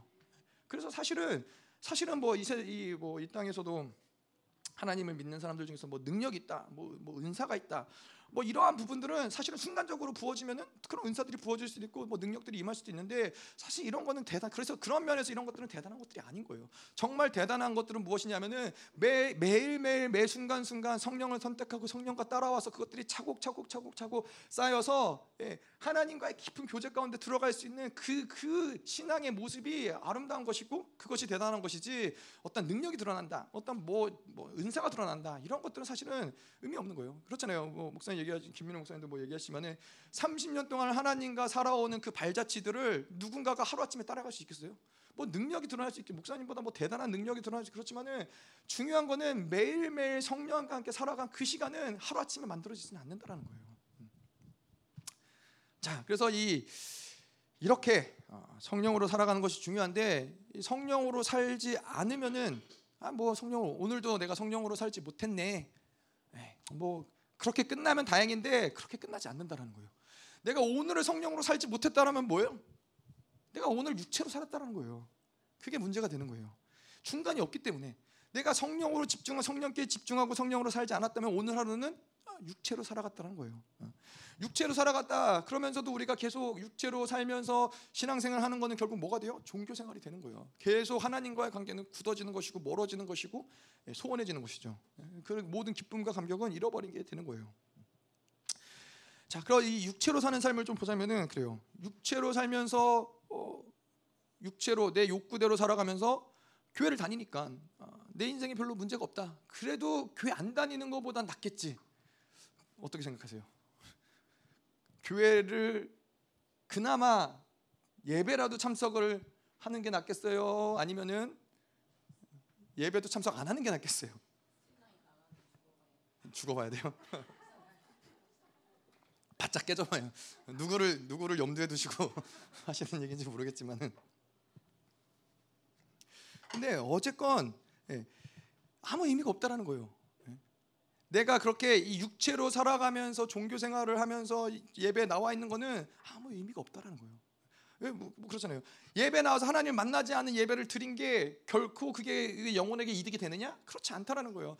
내가 예배에 나와서 하나님을 만나지 않는 그 시간은 종교로 가는 시간인 거예요. 종교로 굳어지는 시간인 거예요. 종교로 굳어지면 굳어질수록 하나님을 만나는 것은 그 굳어짐들을 깨트리는 과정이 결코 또 쉽지 않다라는 것이죠. 그렇다면 뭐 예배를 드리지 말아야 되느냐? 그건 아니죠. 그건 아니지만은 예배를 신령과 진리, 영과 진리로서 드릴 수 있도록 계속해서 그 거룩함을 유지하는 게 중요하다는 것이죠. 그래서 육체로 사는 것은 그래요. 내가 오늘 하루 살면서 그렇잖아요. 일반적으로 세상 사람들이 세상에서 하나님 믿지 않는 하나님 자녀가 아닌 사람들은 일단 기본적으로 다 육체로 사는 거잖아요. 내가 원하는 목적을 가지고 그 욕구를 따라서 그 원하는 것을 구하기 위해서, 얻기 위해서 궁극적으로는 결론적으로는 그것이 나의 인생의 어떤 명예가 될 수도 있고 성공이 될 수도 있고 그런 것들을 위해서 그냥 그날그날을 만들어가면서 살아가는 거잖아요. 이러한 사람들이 하루를 살아가면서 내가 오늘 하루를 죄를 짓고 살았구나. 이러한 생각을 하겠어요? 이런 생각을 안 해요. 또 대단한 죄를 짓는 사람도 그렇게 또 허다하지도 않고, 이 세상의 기준으로 보자면은 내가 세상에서 영화를 좀 봤든, 내가 세상에서 좀 놀러 다니고 좀 거짓말을 하고 다른 사람 살짝 등을 쳐먹고 그런다고 해도 그게 심각하게 나에게는 문제로 여겨지지 않는다라는 거예요. 왜냐면 다들 그렇게 사니까, 세상의 기준 자체가 그러니까는 그렇잖아요. 제가 말씀드렸지만은 지금 10대 아이들이 그렇게 이제 마약을 학교에서도 어렵지 않게 구하고, 미국에서는 예전부터, 제가 이제 미국에 있을 때는 예전부터 학교가 고등학교 가면은 화장실에서 그냥 마약을 팔아요. 마약을 파고 비싸지도 않아요. 비싸지도 않고 그냥 몇 불 주고 마약을 구할 수 있는 그러한 수없이 많은 이런 유혹들 가운데 제가 이렇게 거룩하고 정결하게 살아왔다는 게 얼마나 큰 하나님의 은혜입니까? 마약 한번 해보지도 않고. 사실은 근데 제 주변에는 안 보였어요. 파는 애들이 있는지도 몰랐고. 근데 제가 하여튼 그렇게 별로 아이들하고 이렇게 놀고 지내고 그럴 만한 시간도 없었어요. 저는 대학교 다니면서도 학교 공부해야지, 돈 벌어야지, 직장 생활비 구해야지, 그러니까 학교에서 애들하고 어울리고 논다, 그럴 만한 시간이 없었죠. 근데 그것도 지금 돌아보면은 하나님의 은혜인 거죠. 그때 그랬으면 어떻게 했겠어요. 그때 제가 뭐 애들하고 화장실에서 그랬으면 저는 이제 여러분들을 영영 못 만났겠죠. 저도 저기 예? 예, 저희 사모도 못 만났겠죠. 미국에서 어디 저 이렇게 방황하고 배회하고 살았겠죠. 예, 그래서 근데 이 세상에서 살아간 사람들은 내가 오늘 하루를 정말 잘못 살았구나 이렇게 생각하는 사람들은 많지 않아요. 그런데 문제는 뭐냐면은 육체라는 것은 꼭 어떠한 특정한 죄를 짓지 않더라도 내가 아무것도 하지 않더라도 성령으로 살지 않는 것, 그거는 육체로 사는 것인데 육체로 사는 삶은 계속 그 힘을 축적한다는 거예요. 이 사르크로 사는 것, 이 육체로 사는 거는 아무것도 하지 않더라도, 왜냐하면은 계속 육체를 열어두고 살면은 이 세상의 소리를 받아들이는 것이고 내 안에서 세상의 생각들을 계속하는 것이고 걱정과 근심과 염려와 많은 생각과 판단과 육체가 할 수 있는 모든 육체의 일들이 내 안에서 현저하게 운행되고 있다는 거예요. 그렇기 때문에 내가 특별히 오늘 집 밖에 나가지도 않았어. 그럼에도 불구하고 내 안에서 성령으로 살지 않으면은 육체의 힘들은 계속 상승되는 거예요. 육체의 힘은 계속 상승되기 때문에 그 이 육체의 힘이 상승될 때 내 인생은 계속 묶이는 흐름으로 인생이 묶이는 흐름으로 간다라는 것이죠. 그래서 뭐 여러분들 뭐 그런 경험들이 있으신지 모르겠지만은 특별하게 죄를 지은 것도 아니고 뭐 그런데 그냥 육체의 힘들이 자꾸 쌓이다 보면은 뭐 예를 들어서 누군가랑 부딪힌다든가 뭐 그런 사람들 있잖아요. 그러니까 뭐 조심스럽네요. 네? 그러니까 조심스럽네요. 얘기 안 하는 게 나을 것 같네요. 그래서 하루 종일 내가 이렇게 뭔가 육체의 힘들을 뭐 특별한 걸 안 했더라도 육체의 힘들을 쌓아오면은 뭔가 이것들이 이 원수가 원하는 방향으로 터져 나올 수가 있다는 것이죠. 그래서 뭐 예를 들어서 뭐 하루 종일 내가 육체의 힘을 쌓아서 누군가를 만났는데 그럴 게 아니었는데 갑자기 이게 뭔가 그런 에너지가 그 사람에게 흘러간다든가. 뭔가 그럴 게 아무것도 아니었는데 육체의 힘이 계속 내 안에서 쌓여서 어느 순간이 되니까는 갑자기 특별히 달라진 것도 없는데 뭔가 절망이 확 온다든가 이러한 모든 것들이 육체로 이 육체 힘들을 계속해서 내 안에 축적되었기 때문에 터져 나오는 어떠한 일이라는 것이죠. 그래서 사실은 이 성령으로 살지 않고 육체로 사는 것들이 이런 것들이 사실은 두려운 것이고 무서운 것이라는 거예요. 그냥 뭐 적당히 뭐 아무것도 안 하고 나쁜 짓 안 하고 살면 됐지라고 생각하지만은 늘 말씀드리지만은 죄의 어떠한 모습은 우리가 결정하는 게 아니라는 거예요. 육체의 힘들이 현저하게 쌓이고 축적이 되면은 원수가 원하는 방향으로 죄를 짓게 한다는 거예요. 뭐 우리 그러잖아요. 나는 절대 도적질 안 해. 나는 절대 남의 거 안. 나는 절대 다른 사람 해야지 않아. 근데 육체의 힘이 현저하게 쌓이면은 그거는 내 선택이 아니에요. 우리가 알잖아요. 여기 뭐 LA에서 또 폭동 났을 때도 전혀 그럴 것 같지 않았던 뭐 변호사들이나 이런 사람들이 뭐 다 전기가 나가고 시커멓고 다른 사람들이 다 백화점에 들어가서 뭐 TV도 훔치고 막 다 훔치니까는 그때는 뭐 잡힐 수도 없어요. 잡힐 수도 없고 폭동이 일어났고 이러니까는 육체의 욕심을 따라서 자기 육체 힘들이 있는 대로 가서 자기도 그것이 죄인지 알지만은 해도 그것을 어떻게 할 수가 없는 거예요. 이 육체의 힘이 쌓여지면은 반드시 그럴 수밖에 없다는 것이죠. 자, 그리고 이렇게 육체의 힘이 계속해서 상승되어지고 힘이 쌓여지다 보면은 이러한 육신이 우리에게 어느 순간에 인격화가 되는 순간이 와요. 계속 예를 들어서 뭐 음란이 인격화되기 시작을 한다. 뭐 사람의 눈치를 보고 사람을 계속 비유를 맞춰야 되고 계속 이런 게 계속 그래서 그 사람들을 계속 기준으로 살아가는 삶이 이어지다 보면은 처음에는 그렇죠. 내가 이렇게 살면 안 되지. 하나님 원하시는 대로 살아야지. 하나님 원하시는 것을 해야지. 근데 어느 순간이 되면은 그것이 죄로 여겨지지가 않아요. 어느 순간이 되면 그게 문제가 되지 않는 순간이 온다라는 거예요.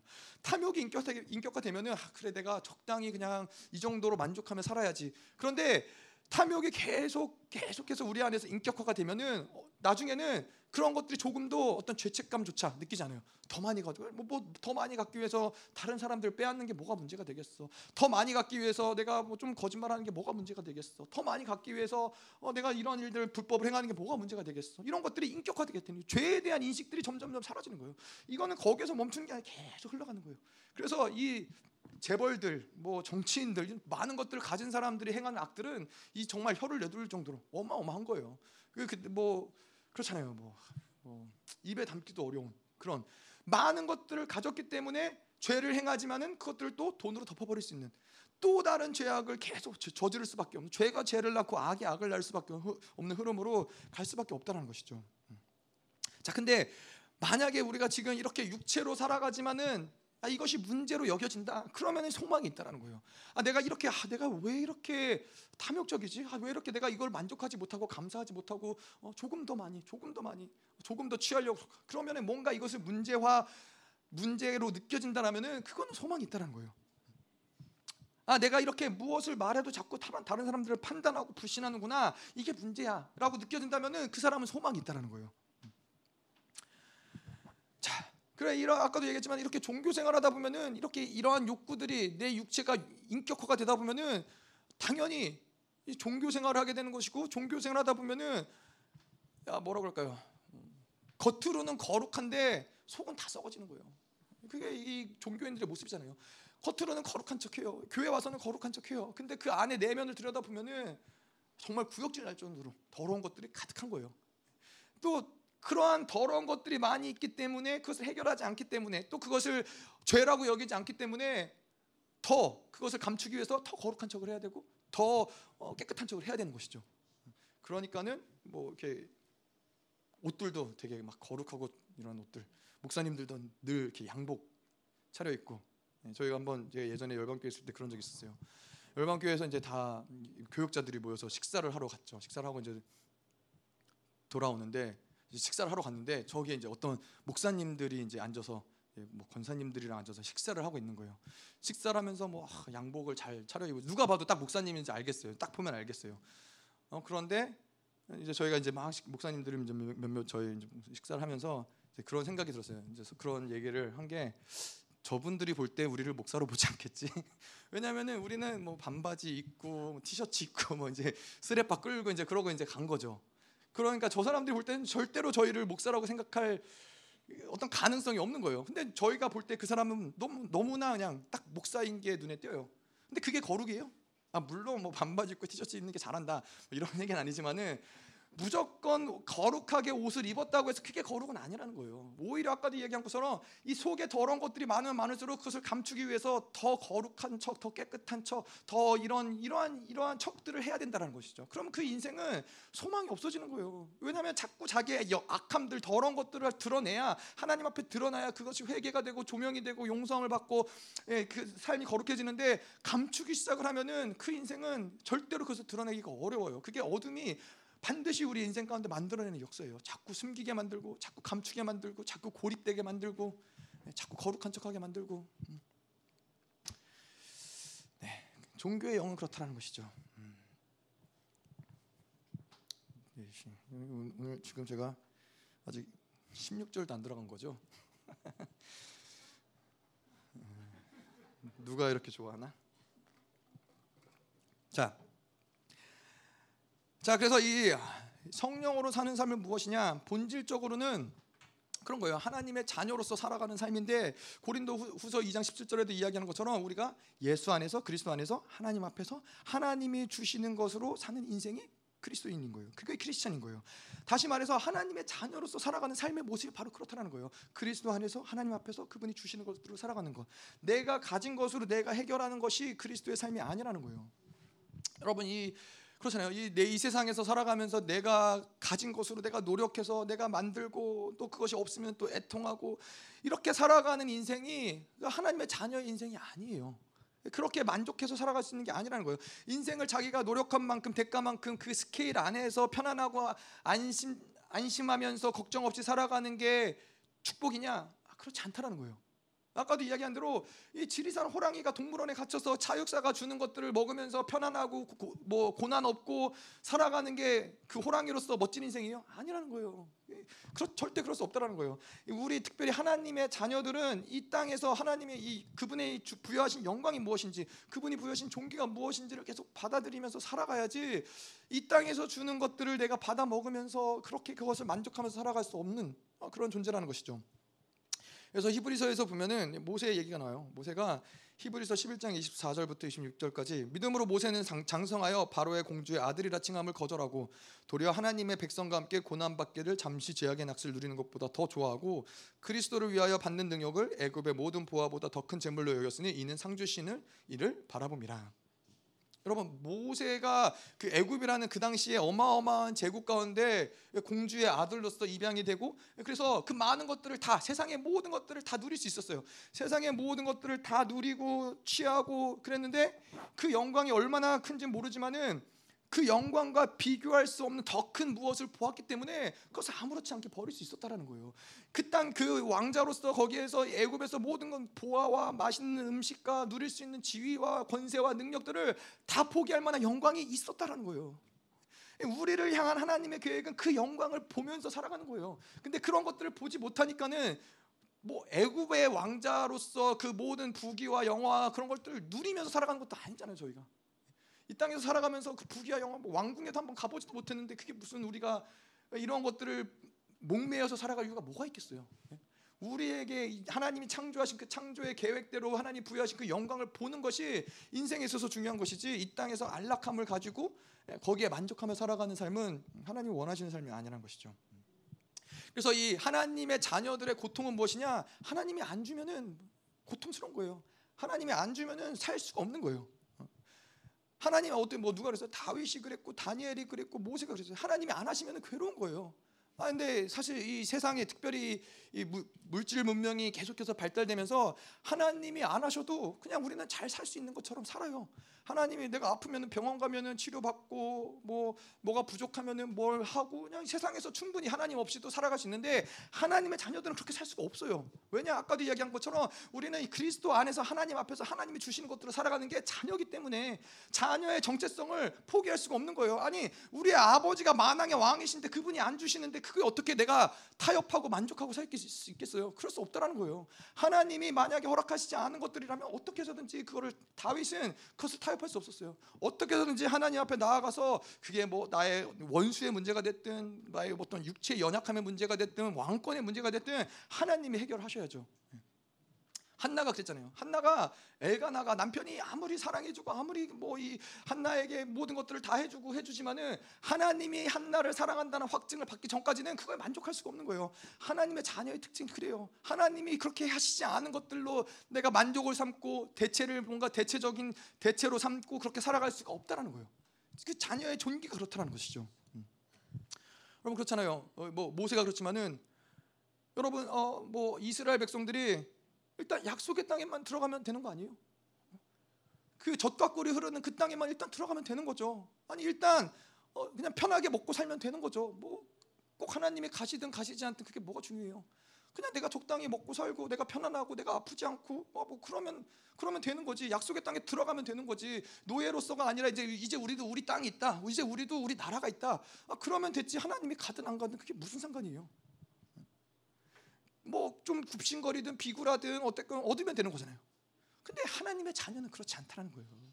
하나님의 옳다하심, 하나님의 인정하심, 그게 생명과 같은 거예요. 하나님이 인정하시지 않으면은 막 견딜 수가 없는 거예요. 하나님이 옳다라고 여기지 않으면은 견딜 수가 없는 거예요. 그분과 나와의 관계가 중요한 것이지 내가 뭘 가졌냐 못 가졌냐 이게 중요한 게 아니라는 거예요. 그건 그 다음의 문제인 거예요. 그것이 영광을 본 자들의 존귀라는 거예요. 자기의 존귀를, 자기의 정체성을 함부로 그렇게 쉽게 팔아먹을 수가 없다는 거예요. 그래서 이 육체적인 삶을, 육신으로 살면은 육체적인 삶은 자기 하나님과 상관없이도 그냥 세상의 것들, 내가 가지고 있는 것들 그런 것들로 적당히 만족하며 살아갈 수 있어요. 하나님이 안 해줘도 문제가 안 돼요. 뭐 하나님 뭐 바쁘신가 보지. 하나님이 더 중요한 사람이 있나 보지. 하나님이 뭐 나한테는 못 해주실 이유가 있나 보지. 자녀라면 그럴 수가 없다는 거예요. 자녀라면 그걸 견딜 수가 없다는 거예요. 하나님이 나를 그렇게 가장 사랑하신다고 그러셨는데 어떻게 그게 마땅해요? 우리 애들도 그래요. 우리 애들도 예를 들어서 그래요. 뭐 제가 누구 한 명을 칭찬해주고 누구 한 명을 칭찬 안 해주면 애들이 그래 뭐 쟤를 더 좋아하나 보지. 뭐 그럴 수 있을 것 같아요. 아니 뭐 제가 잘했나 보지. 아니에요. 마음이 어려운 거예요. 아니 나도 똑같이 자녀인데 왜 쟤만 저렇게 잘해줘? 왜 쟤만 저렇게 칭찬해줘? 그런 것들이 자녀니까 당연한 거예요. 그거는. 내가 내가 그 하나님의 자녀라는 게 맞다면은 그러한 부분들이 아무렇지 않을 수가 없는 거예요. 뭐, 보통 그래서 우리의 문제는 뭐예요? 하나님의 자녀라기보다는 그냥 어떻게 빌붙어서 사는 그냥 간신히 그냥 먹을 것만 어떻게든 그냥 그 집안에서 쫓겨나지만 않아도 되는 그렇게 생각을 하니까는 그런 게 문제가 안 되는 거예요. 하나님의 자녀다, 하나님의 후사다. 그러면 이런 것들이 문제가 되는 것이죠.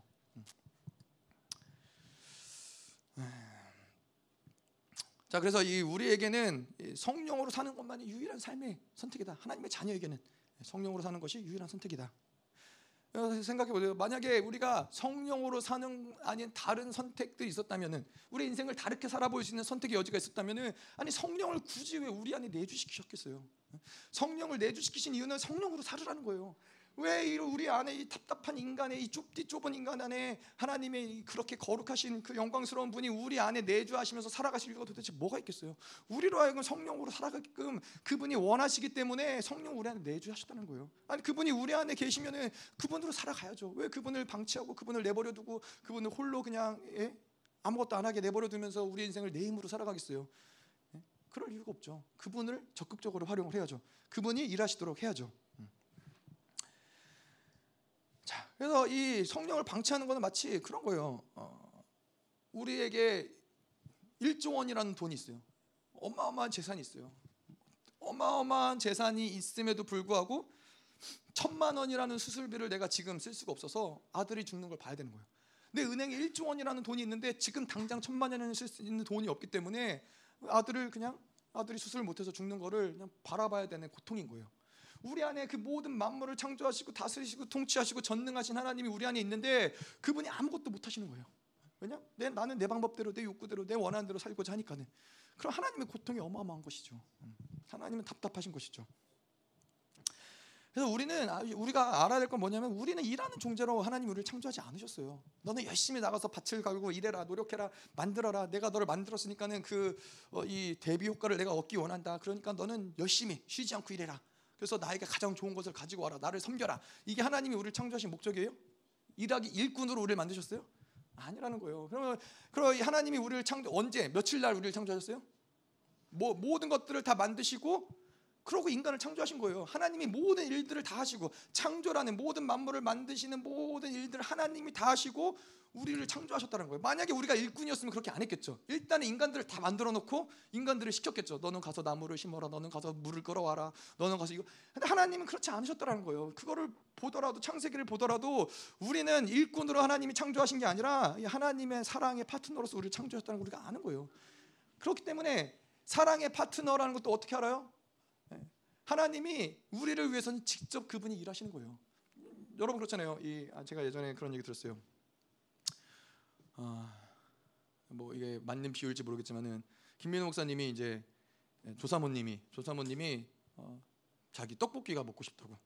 그래서 자기 떡볶이가 좀 먹고 싶다고 이제 목사님한테 얘기했더니, 이제 사모님이 기대한 거는 이제 목사님이 가서 떡볶이를 만들어 오든 사오든 떡볶이를 이제 갖다 주실 거를 기대를 했겠죠. 남편이니까. 근데 이제 목사님은 어떻게 하셨냐?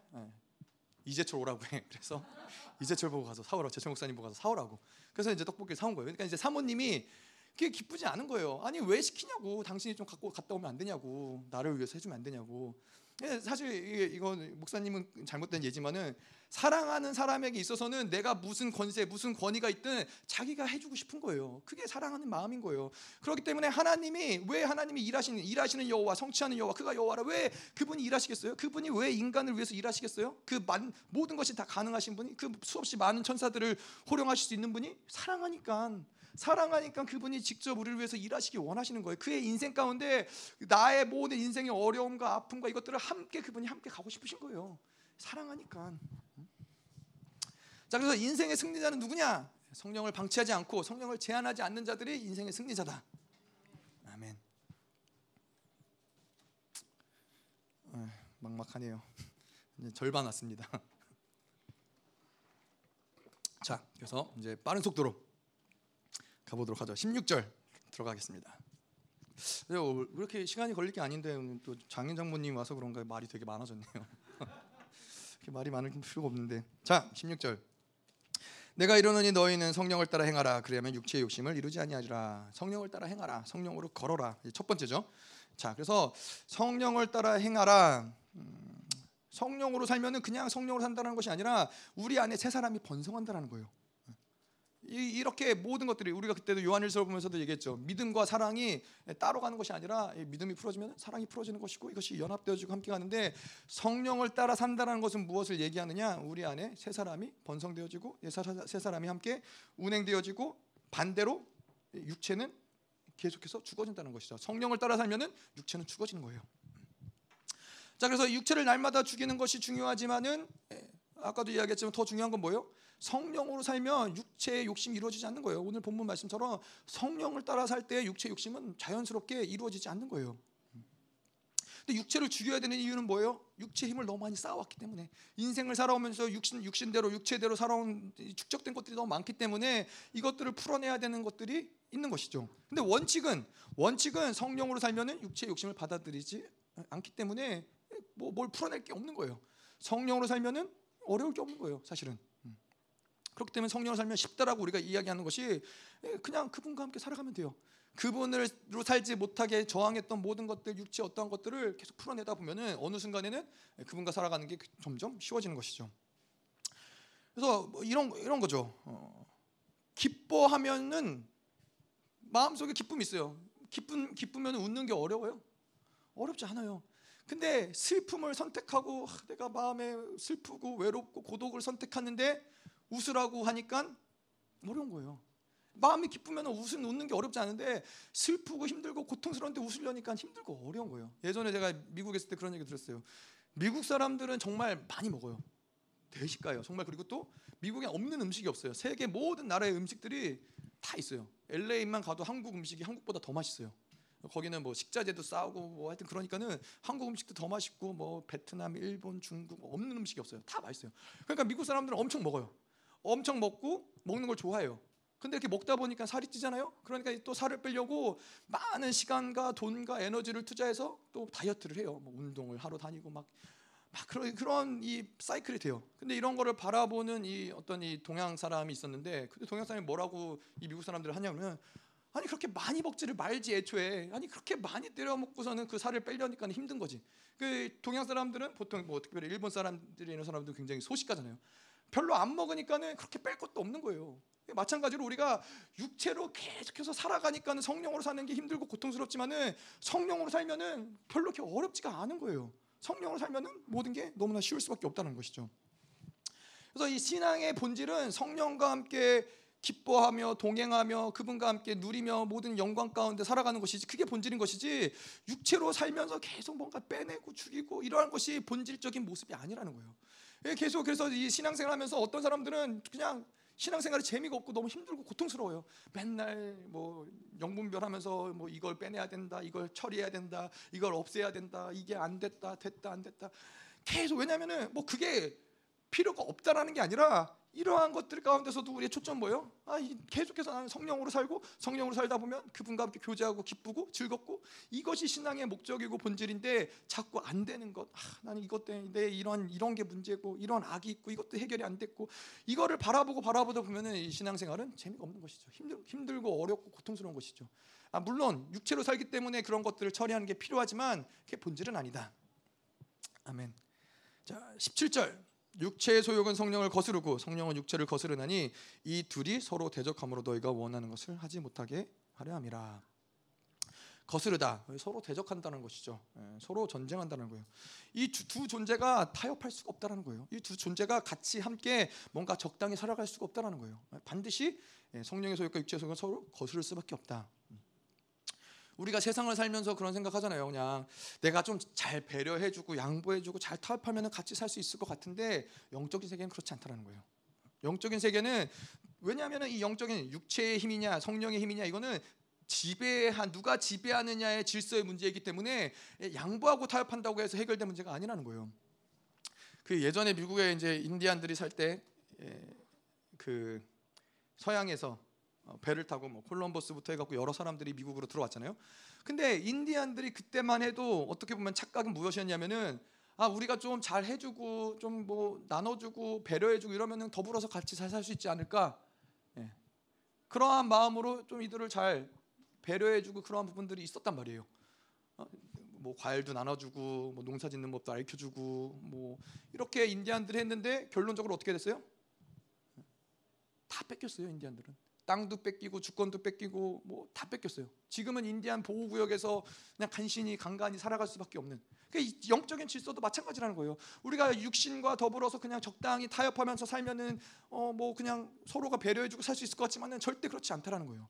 예, 모든 것들이 다 빼앗기고 주권마저 빼앗기고 아까도 이야기한 대로 의지조차도 내가 할 수 있는 것이 아무것도 없어져서 그냥 그들이 원하는 대로 인생을 살아갈 수밖에 없는 인생을 살게 된다는 것이죠.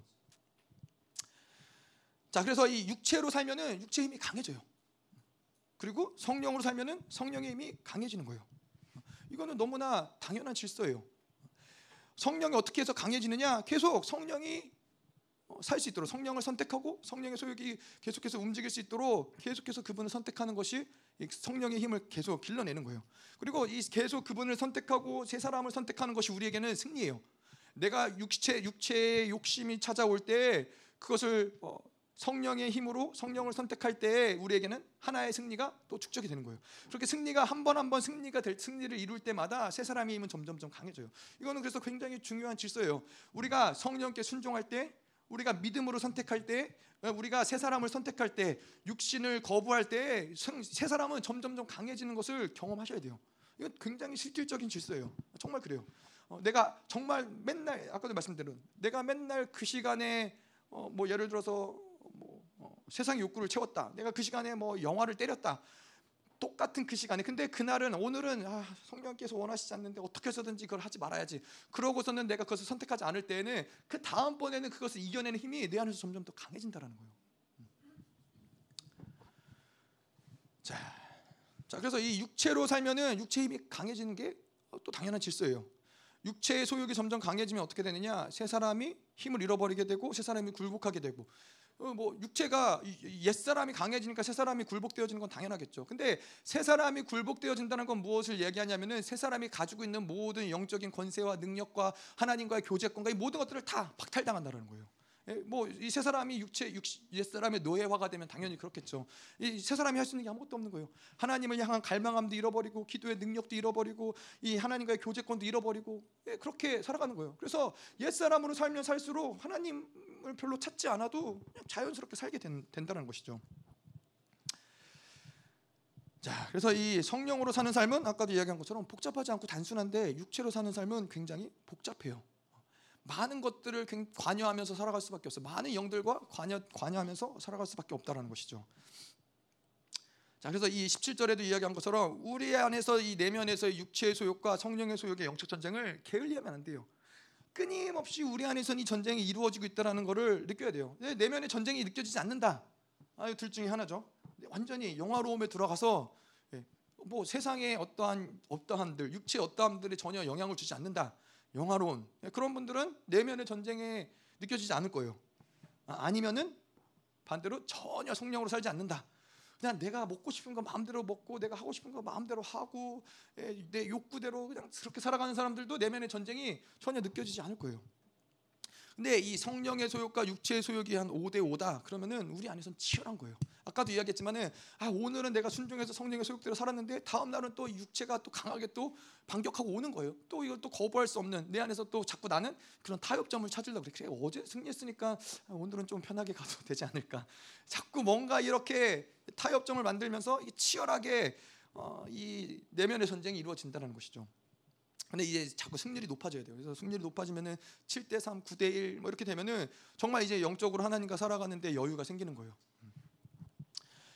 자, 그래서 이러한 치열한 영적 전쟁을 내가 경험하지 못했다, 경험하지 않는다. 그러면은 이 또 뭐가 문제가 되냐면은 대부분 우리가 이러한 영적 전쟁을 경험하지 않고 그런 치열한 전쟁 가운데서 승리를 경험하거나 또 패배를 경험하거나 이런 치열함들을 경험하지 않는 사람들은 뭔가 이렇게 하나님의 영광을 보면서 기도 가운데도 계속 돌파하는 그런 경험들을 하기가 어려워요. 하나님의 보좌 앞에 나아가서 그분의 감격스럽게 만나는 그런 경험들을 하기가 어려워요. 하나님이 내가 기도할 때 내 기도를 막 빨아당기시는 것 같은 그런 경험들을 하기가 어렵다라는 거예요. 육체 소욕이 강하니까. 그 육체 소욕이 강한 사람들은 그냥 무기력하고 이 세상 가운데 낙심하고 절망하고 다른 사람과 비교하고 시기하고 질투하고 이런 전반적인 것들이 인생을 만들어가는 거예요. 평생 그렇게 살아가는 거예요. 자, 그래서 우리에겐 중요한 것은 무엇이냐? 뭐 영적 전쟁을 하고 살아가고 뭐 치열한 전쟁 가운데 있다 보면은 뭐 사도 바울도 그랬고 이 오호라 나는 공고한 자로다. 이 그 사도 바울의 고백이 바로 이 내면의 영적 전쟁이 굉장히 치열하다는 것을 표현을 하는 거예요. 네, 업앤다운이 있을 수 있지만은 우리에게 중요한 거는 우리가 혹 오늘 깨지고 박살났더라도 분명히 반전의 역사를 만들어내야 된다는 거예요. 그냥 깨지고 박살났는데 또 내일도 깨지고 박살나는 흐름들을 계속 만들어가는 게 아니라 오늘 하루 박살났다 그럼 내일은 뭔가 반격을 가는 거예요. 오늘 또 내일 이틀을 내가 계속 원수들에게 당했다, 육체의 욕심을 따라 살았다 그러면은 그 다음 날은 이틀 동안 또 승리를 또 갈망하면서 반격을 가하는 것이 필요하다는 거예요. 이것이 바로 이 치열한 영적 전쟁 가운데. 예. 그래서 왜 이 전략적 교두보, 전쟁을 할 때도 왜 교두보를 가지고서는 이렇게 치열한지 아세요? 뭐 북한이 뺏어갔다, 남한이 뺏어갔다, 계속 왔다 갔다 하잖아요. 중요하기 때문에 그 지역이 중요하기 때문에 그래요. 그냥 내버려두면은 전체적인 전쟁에서 패배할 수 있기 때문에 어떻게 쓰든지 그 고지를 가지고 가는 게 중요하다는 거예요. 우리의 인생의 매일매일 삶이 그렇다는 거예요. 그 순간 거기를 한번 빼앗겨서 계속 거기 내어주면은 인생의 전반에 걸친 전투가 패배할 수밖에 없는 흐름들이 만들어질 수 있다는 것이죠. 아멘. 자, 18절 빨리 왔습니다. 너희가 만일 성령이 인도하시는 바가 되면은 율법 아래 있지 아니하리라. 자, 성령이 인도하신다. 성령이 인도하신다. 그래서 우리가 이것들을 볼 때 아, 성령이 인도하시는구나. 뭐 그렇게만 생각할 수 없는 게 성령의 인도하심을 이야기할 땐 또 한 가지 우리가 같이 보아야 될 건 뭐냐면은 성령의 인도하심을 받는 사람은 새 사람이 내 안에서 역동적으로 움직이고 있다는 거예요. 아까는 육체로 살기 때문에 새 사람의 모든 권세와 능력과 모든 이 새 사람이 가진 갈망함과 이런 것들이 빼앗겼다면은 반대로 새 사람으로 선택하고 새 사람으로 살아간다면은 성령을 따라 살아간다면은 새 사람 안에 있는 것들이 계속해서 우리 안에서 운행된다는 거예요. 우리의 전 인격이 성령의 통치를 받을 것이고 말씀이 우리 안에서 운행될 것이고 그 말씀이 우리를 통치하고 또 보혈이 운행될 것이고 그 모든 상황 속에서 예수 그리스도께 나아가고 또 하나님께 우리를 천거하시는 그 은혜 가운데 하나님 계속 만날 것이고 이러한 모든 원리들이 질서들이 계속 우리 안에서 운행된다는 거예요. 그러니까 성령으로 한번 살아가는 게 옛사람으로 살지 않고 육체대로 살지 않고 성령으로 살아가는 게 얼마나 많은 일들을 만들어내는 거겠어요. 그 시간들을 계속 유지해 가면 얼마나 놀라운 일들이 우리 인생 가운데 만들어지는 거겠어요. 자, 그래서 이 세 사람의 모습은 매 순간순간 하나님을 만나고 하나님이 주시는 것들로 살아가는 것이죠. 그래서 새 언약의 존재들은 이제 계속 이런 것들을 활성화시키고 만들어가면서 계속 하나님과 더 깊은 교제로 나아가게 된다는 것이죠. 자, 근데 성령의 인도함을 받는 데 있는 어려움들을 몇 가지 좀 보자면은 성령의 인도함을 저항하는 어떤 이 힘들, 그건 바로 이 지정이가 묶이는 묶여 있은 그 상태가 바로 이 성령으로 인도함을 받기가 어려운 상태라는 거예요. 뭐 특별히 우리가 감정이 묶여 있는 그런 사람들이 있죠. 감정이 묶여 있는 사람들은 육체로 오래 살았기 때문에 왜 감정이 묶이게 되느냐? 육체로 살다 보니까는 육체적인 안목을 가지고 육체로 이 세상을 살다 보면은 이 믿음이 계속해서 떨어지는 거예요. 믿음으로 하나님의 하실 것들을 바라보고 믿음의 선택을 하고 믿음으로 살아가야 되는데 자꾸 세상의 상황, 세상의 조건, 세상의 것들을 계속해서 내가 바라보고 육체대로 살아가다 보니까는 믿음은 점점 사라져요. 아, 옛날에는 기도하면 될 것 같았어. 아, 옛날에는 이러한 부분들은 내가 기도하고 돌파하고 하나님을 기다렸는데 계속 내가 세상으로 살고 육체로 살다 보니까는 이제는 안 될 것 같은 거야. 못할 것 같은 거야. 그러니까는 자꾸 믿음이 죽어지면서 믿음이 바닥을 드러내니까는 이러한 상황과 조건에 자꾸 꺾이는 거예요. 내 믿음이 자꾸 꺾이는 거예요. 꺾이면서 그런 과정들 가운데서 뭐가 타격을 받냐면 감정이 타격을 받는 거예요. 감정이 뭐 상처를 받을 수도 있고 뭐 감정이 둔해질 수도 있고 어쨌건 감정이 타격을 받는 거예요. 그래서 상처를 선택하고 감정이 묶여지게 되면서 결국에는 하나님의 말씀의 권세를 약화시키는 거예요. 그래서 감정이 죽어진 사람들은 이게 어려워요. 하나님의 말씀의 권세가 강력하게 드러날 수 없다라는 거예요. 그렇잖아요. 이게 원수에 대한 보복도 하나님의 말씀도 그런 권세도 사실은 이 하나님의 분노가 우리 안에서 일어날 때 원수를 향해 꾸짖을 수 있고 원수의 모든 것들을 무장을 해제시킬 수 있는 이 힘이 감정과 함께 올라오는데 감정이 묶인 사람들은 그게 잘 안 된다는 거예요.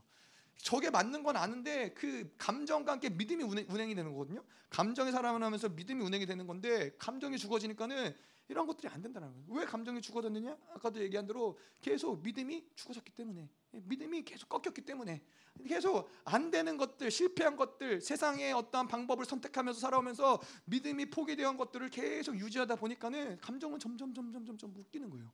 하나님에 대한 기대감도 점점 묶이는 거예요. 그러니까 다 그런 사람들은 원수에 대한 보복도 없죠. 그냥 세상이 시키는 대로, 세상이 원하는 대로 거기에 타협하고 맞춰서 살아가는 것이죠. 아이, 안 되는 건 안 되는 거지 뭘. 기도 한들 뭐가 바뀌어지겠어? 한들 뭐가 되겠어? 안 되는 거예요. 그냥 타협하고 살아가는 거예요. 자, 그리고 또 이 감정이 묶이는 경우들이 있고 또 지식이 묶이는 경우가 있죠. 하나님의 말씀이 육체로 살아가면서 지식 자체가 묶이면서 지혜가 묶이는 것이고, 또 이 지혜가 묶였다는 것은 하나님의 말씀의 능력이 묶였다는 거예요. 말씀의 능력이 묶였다는 것은 결국에는 절제를 할 수가 없다는 거예요.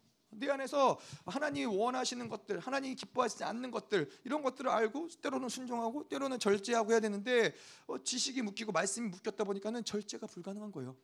말씀, 이게 지식과 지혜가 있는 사람들의 특징은 뭐냐면은 하나님의 운행하심을 볼 수 있다라는 거예요. 아, 지금 하나님이 이 땅 가운데서 내 삶 가운데서 운행하시는 어떤 역사들을 볼 수 있고, 그러니까 그 말씀의 권세가 있다라는 거예요. 그 말씀이 아, 하나님의 말씀이 지금도 내 인생을 이렇게 붙잡고 있구나. 이게 보이니까는 아, 그 내가 이러한 지금 나아가야 될지 말아야 될지 이렇게 절제를 선택할 수 있는 부분들이 있는데, 이게 보이지 않으니까 우둔하니까는 아무것도 보이지 않으니까는 절제를 못하고 죽으러 가는 걸 알면서도 그냥 가는 거예요. 안 보이니까.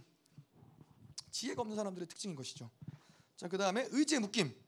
의지가 묶인 사람들은, 감정과 지식이 묶인 사람들은 결국에는 자유의지가 묶이는 데까지 가는 거예요. 자유의지가 묶였다라는 것은 결론적으로는 하나님의 뜻을 순종하지 못하는 것이고, 더 나아가서는 거역하고 대적하는 힘들이 정말 강해지는 거예요. 세상과 육체에 완벽하게 종속되어진 상태.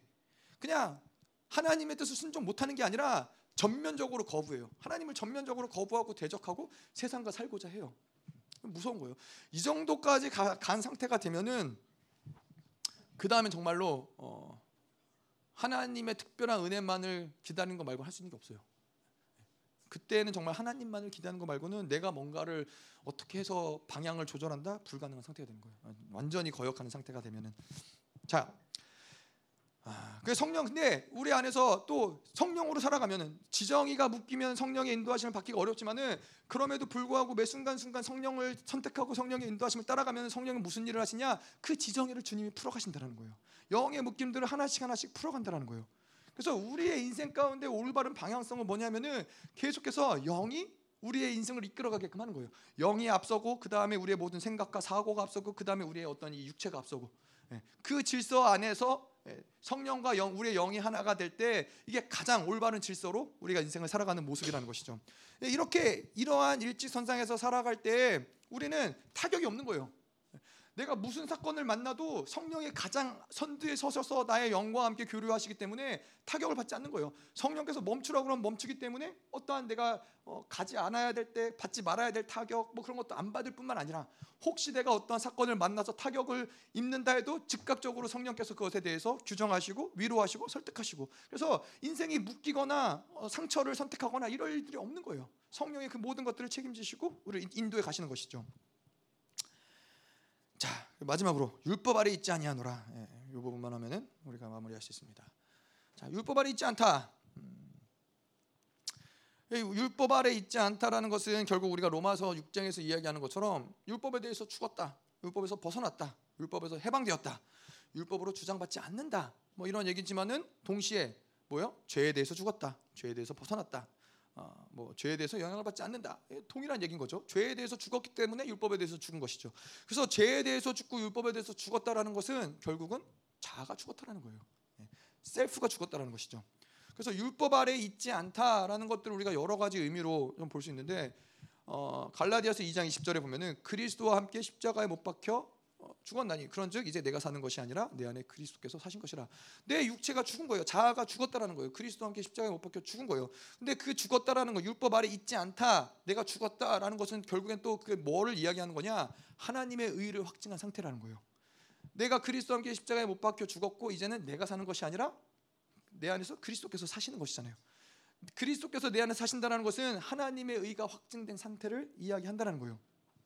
그래서 율법 아래 있지 않다는 것은 의를 유지한 상태인데, 고린도후서에서 이야기한 것처럼 예수의 죽음을 몸에 짊어지면 예수의 생명이 또한 우리 몸에 나타나게 하려 함이라. 예수의 생명이 우리 몸에 나타난다. 그거는 육체로 반응을 하지 않는 상태를 얘기하는 거예요. 그래서 자아에 대해서 죽은 거는 의를 확증한 상태이고, 의를 확증한 상태는 육체로 반응하지 않는 상태라는 거예요. 그것이 바로 율법 아래 있지 않다라는 걸 이야기하는 것이죠. 근데 율법 아래 있지 않다라는 것을 우리가 좀 그림을 보자면은 갈라디아서 4장 5절에는 율법 아래 있다라는 얘기를 해요. 율법 아래 있는 자들을 속량하셨다.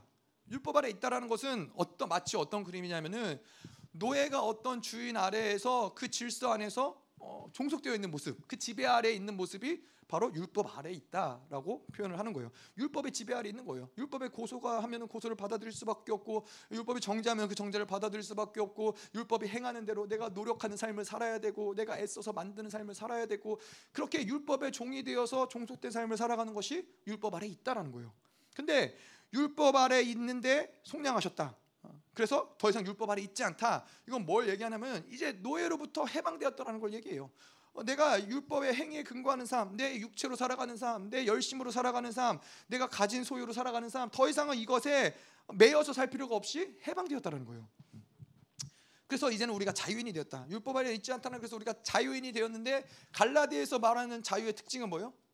그냥 죄에서 해방돼서 노예에서 해방되어서 그냥 자유로운 게 아니라 왕의 자녀로서의 자유함을 얻었다라는 거예요. 왕의 자녀로서 속량을 받았다라는 거예요. 속량이라는 게 뭐예요? 내가 빼앗겼던 거, 잃어버렸던 거, 그 모든 것들을 완전히 다 갚아주시는데, 그 속량이 어디까지 가요? 왕의 모든 것들, 왕의 자녀로서의 모든 것들을 다 회복시켜주는 것까지가 바로 속량이라는 거예요. 자, 그래서 이 율법 아래 있지 않다라는 것은 결국에는 갈라디아서 4장 6절에 보면은 너희가 아들임으로 그 아들의 영을 우리 마음 가운데 보내사, 속량되었고 우리가 이제 왕의 자유함을 얻었는데, 하나님이 그러한 자들에게는 뭘, 율법 아래 있지 않은 자들에게 뭘 줘요? 양자의 영을 줬다라는 거예요. 양자의 영을 받은 자들에게는 아빠, 아버지라고 부를 수 있게 해줬다라는 거예요. 양자의 영을 줬는데 아버지라고 부를 수 있게 해줬다라는 건 뭘 의미하는, 사도 바울이 뭘 얘기하고 싶은 거냐면은, 모든 하나님의 왕의 아버지 대신 그 왕의 모든 기업과 영광과 명예를 받을 수 있는 존재가 됐다라는 걸 얘기하는 거예요. 후사가 됐다라는 거를 이야기한다는 거예요. 그래서 결론적으로는 율법 아래 있지 않다. 이건 뭘 얘기하는 거냐면은 우리로 하여금 성령을 통해서 상속자의 권세와 능력이 드러난다라는 걸 얘기하는 거예요.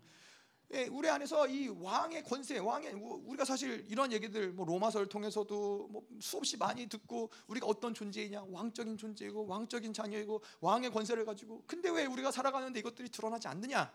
결론적으로는 그 무엇 때문에 그래요? 성령으로 살지 않기 때문에 그렇다라는 거예요. 성령으로 살지 않고 성령으로 사는 시간이 짧기 때문에 그런 왕적인 권세와 왕적인 것들이 드러나지 않는다라는 거예요. 근데 성령이 우리 안에서 내주하는, 오늘 말씀을 보면서 성령이 우리 안에서 내주하는 그 핵심은 무엇이냐? 바로 이 율법 아래 있지 않은 것들, 우리가 어떠한 존재이냐, 너는 바로 양자의 영을 받았고 그분을 아빠, 아버지라고 부를 수 있는 그 존귀와 권세를 가진 자라는 것을 성령께서는 계속 확증시켜 준다는 거예요. 그분이 우리 안에서 계시면서 계속 내가 어떠한 존재인지, 어떠한 권세를 가진 자인지를 확증시켜 준다는 거예요. 그래서 우리가 낙심하거나 두려워할 때 그분이 오셔서 위로해 주시고, 그분이 격려해 주시죠. 낙심하지 말아라, 걱정하지 말아라, 내가 해줄 것이다. 근데 근본적으로 성령께서 우리에게 다가오셔서 말씀하신 건 뭐예요? 너는 나의 자녀다. 너는 하나님의 자녀다.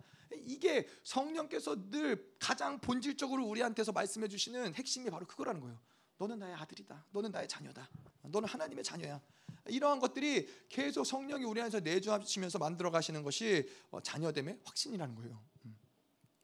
그래서 이 내가 자녀된, 어떻게 우리가 하나님의 자녀로서 이런 담대함을 가지고 살아갈 수 있느냐? 그렇잖아요. 우리가 돈 있는 사람 앞에 가면은 꿀리고, 명예로운 사람 앞에 가면은 꿀리고, 여러 가지 그렇게 위축되고 꿀릴 수 있는 상황 가운데서도 그런 것에 전혀 위축되지 않고 전혀 꿀리지 않고 담대하게 이 세상이 뭐가 됐든 간에, 이 로마서 8장에서 이야기한 것처럼 원수들아 다 덤벼라, 한 번에 덤벼라, 시간 없다라고 얘기할 수 있는 그 담대함이 어디서 오느냐? 자녀됨의 그 담대함이 어디서 오냐? 성령으로 살기 때문이라는 거예요. 내가 성령으로 오늘도 살기 때문에 난 담대할 수 있다는 거예요. 반대로 내가 왜 담대하지 못하느냐? 성령으로 살지 않았기 때문에. 왜 성령으로 살지 않아 담대하지 못하느냐? 성령이 계속 매 순간순간마다 너는 하나님의 자녀라는 확증하는 소리를 듣지 못했기 때문이라는 거예요. 계속 그 소리를 듣지 못하는 건 뭐예요? 육신의 소리를 듣는다는 거예요. 세상의 소리를 듣는다는 거예요. 너는 이것도 없잖아. 너는 이것도 못하잖아. 너는 또 이렇잖아. 너는 또 넘어졌잖아. 계속 세상의 소리, 육신의 소리를 듣다 보니까는 점점 담대함을 잃어가는 거예요. 근데 성령이 계속해서 우리 안에 내주하시면서 본질적으로 하시는 건 무엇이냐? 너는 하나님의 자녀야. 너는 이 영광과 권세를 누리는 하나님의 자녀야. 내가 너에게 양자의 영을 주었고 그 양자의 영을 확증해 주시는 분이 바로 성령님이라는 거예요. 그래서 성령님으로 살 때 우리 안에서 그런 후사의 권세가 드러나는 것이고 영광이 드러나는 것이고 담대할 수 있다는 것이죠. 아멘. 네, 말씀 끝. 말씀 끝났습니다. 자, 그래서 오늘 말씀 가운데 가장 핵심적으로 중요한 건 무엇이냐? 성령으로 사는 거예요. 다른 어떠한 뭔가를 이해하고 이론적인 게 아니라 매 순간순간 성령의 음성을 들어야 돼요. 여러분 들리든 들리지 않든 믿음으로 들으세요. 하나님 성령께서 내 안에서 너는 하나님의 자녀다. 믿음으로 계속 듣다 보면은 그것이 정말로 명확하게 들려질 거예요. 왜냐하면 성령이 본질적으로 하시는 말씀인데 왜 우리가 그걸 듣지 못해요? 뭐 오늘 말씀을 비롯하자면은 육신대로 살았기 때문에 계속 육신을 살아서 우리의 지정이가 묶이고 어떤 묶였던 부분들로 인해서 성령의 말씀하심을 듣지 못하는 거예요. 근데 계속 그것을 믿음으로 선택하세요. 계속 육신을 죽여가세요. 계속 성령으로 살아갈 때 우리 안에서는 그 하나님의 자녀의 권세와 능력과 이것들이 위엄이 계속해서 드러나는 거예요. 무엇보다 성령으로 사는 게 중요합니다. 뭐 단 오늘 한 시간을 살더라도 한 시간 가운데서도 계속 그분께 집중하는 거예요. 계속 그분을 바라보는 거예요. 그게 모든 거예요. 성령께 집중하고 성령을 바라보고 성령이 모든 것을 다 만들어간다는 게 내 안에 그 세 사람이 그 운행될 뿐만 아니라 그 세 사람의 권세, 그 세 사람의 모든 갈망함, 하나님과의 모든 교제권들이 계속해서 운행되는 것이고, 성령을 잃어버리면 그래서 모든 것을 다 잃어버리는 거예요. 성령을 빼앗기고 성령을 잃어버리면 육체가 원하는 것, 육체가 우리를 이끌어가는 것은 결국에는 사망이고 멸망인 것이고, 우리로 하여금 이 죄의 노예로서 사망의 노예로서 살아갈 수밖에 없기 때문에 하나님 오늘도 이 시간에도 우리가 성령으로 살기를 선택합니다. 하나님 계속해서 성령께 집중하며 성령을 바라보며 성령과 더불어 살아가게 하여 주시옵소서. 하나님 오늘 그것이 우리의 어떠한 육체의 묶임이 되었든 간에, 하나님 우리의 육체의 어떠함들이 하나님 되었든 간에 이제 이것들을 하나씩 풀어가기 원합니다. 하나씩 풀어가고 육체가 원하는 것을 계속 죽여가면서 이제 내가 성령과 살아가기를 정말로 간절히 소망합니다. 갈망합니다. 하나님 갈망합니다. 하나님 성령의 소욕이 번성할지어다, 육체의 소욕이 죽어질지어다. 계속 성령이 더 충만하게 더 번성하게 하시옵소서. 하나님 이 시간도 더 강력하게 성령 충만함을 받을지어다. 성령 충만함을 받을지어다. 하나님 오늘도 드려진 예물 위에 하나님 당신이 축복하여 주시고, 하나님 드려지는 손길마다 하나님 이 모든 예물을 드린 손길마다 주님께서 축복하여 주시고, 하나님 그 성령으로 살고자 하는 갈망함이 하나님 불일 듯이 일어나서 매 순간순간 하나님 자는 순간에도 하나님 깨어나는 모든 순간에도 성령을 바라보며 성령께 집중하며 성령으로 살아갈 수 있도록 하나님께서 인도하시고 역사하여 주시옵소서. 이제는 교회 머리 되신 우리 구주 예수 그리스도의 은혜와 아버지 하나님의 끝없는 사랑과 성령 하나님의 내주 교통위로 충만케 하신 역사가 오늘도 성령을 따라 살아가며 성령과 함께 살아가며 성령의 이끌리심을 받기로 결단하는 사랑하는 성도들과 그 가정과 직장과 기업과 자녀와 비전 위에 이 나라 민족과 전 세계에 파송된 선교사들과 생명사역과 열방교회 위에 이제로부터 영원토록 함께 있을지어다. 아멘.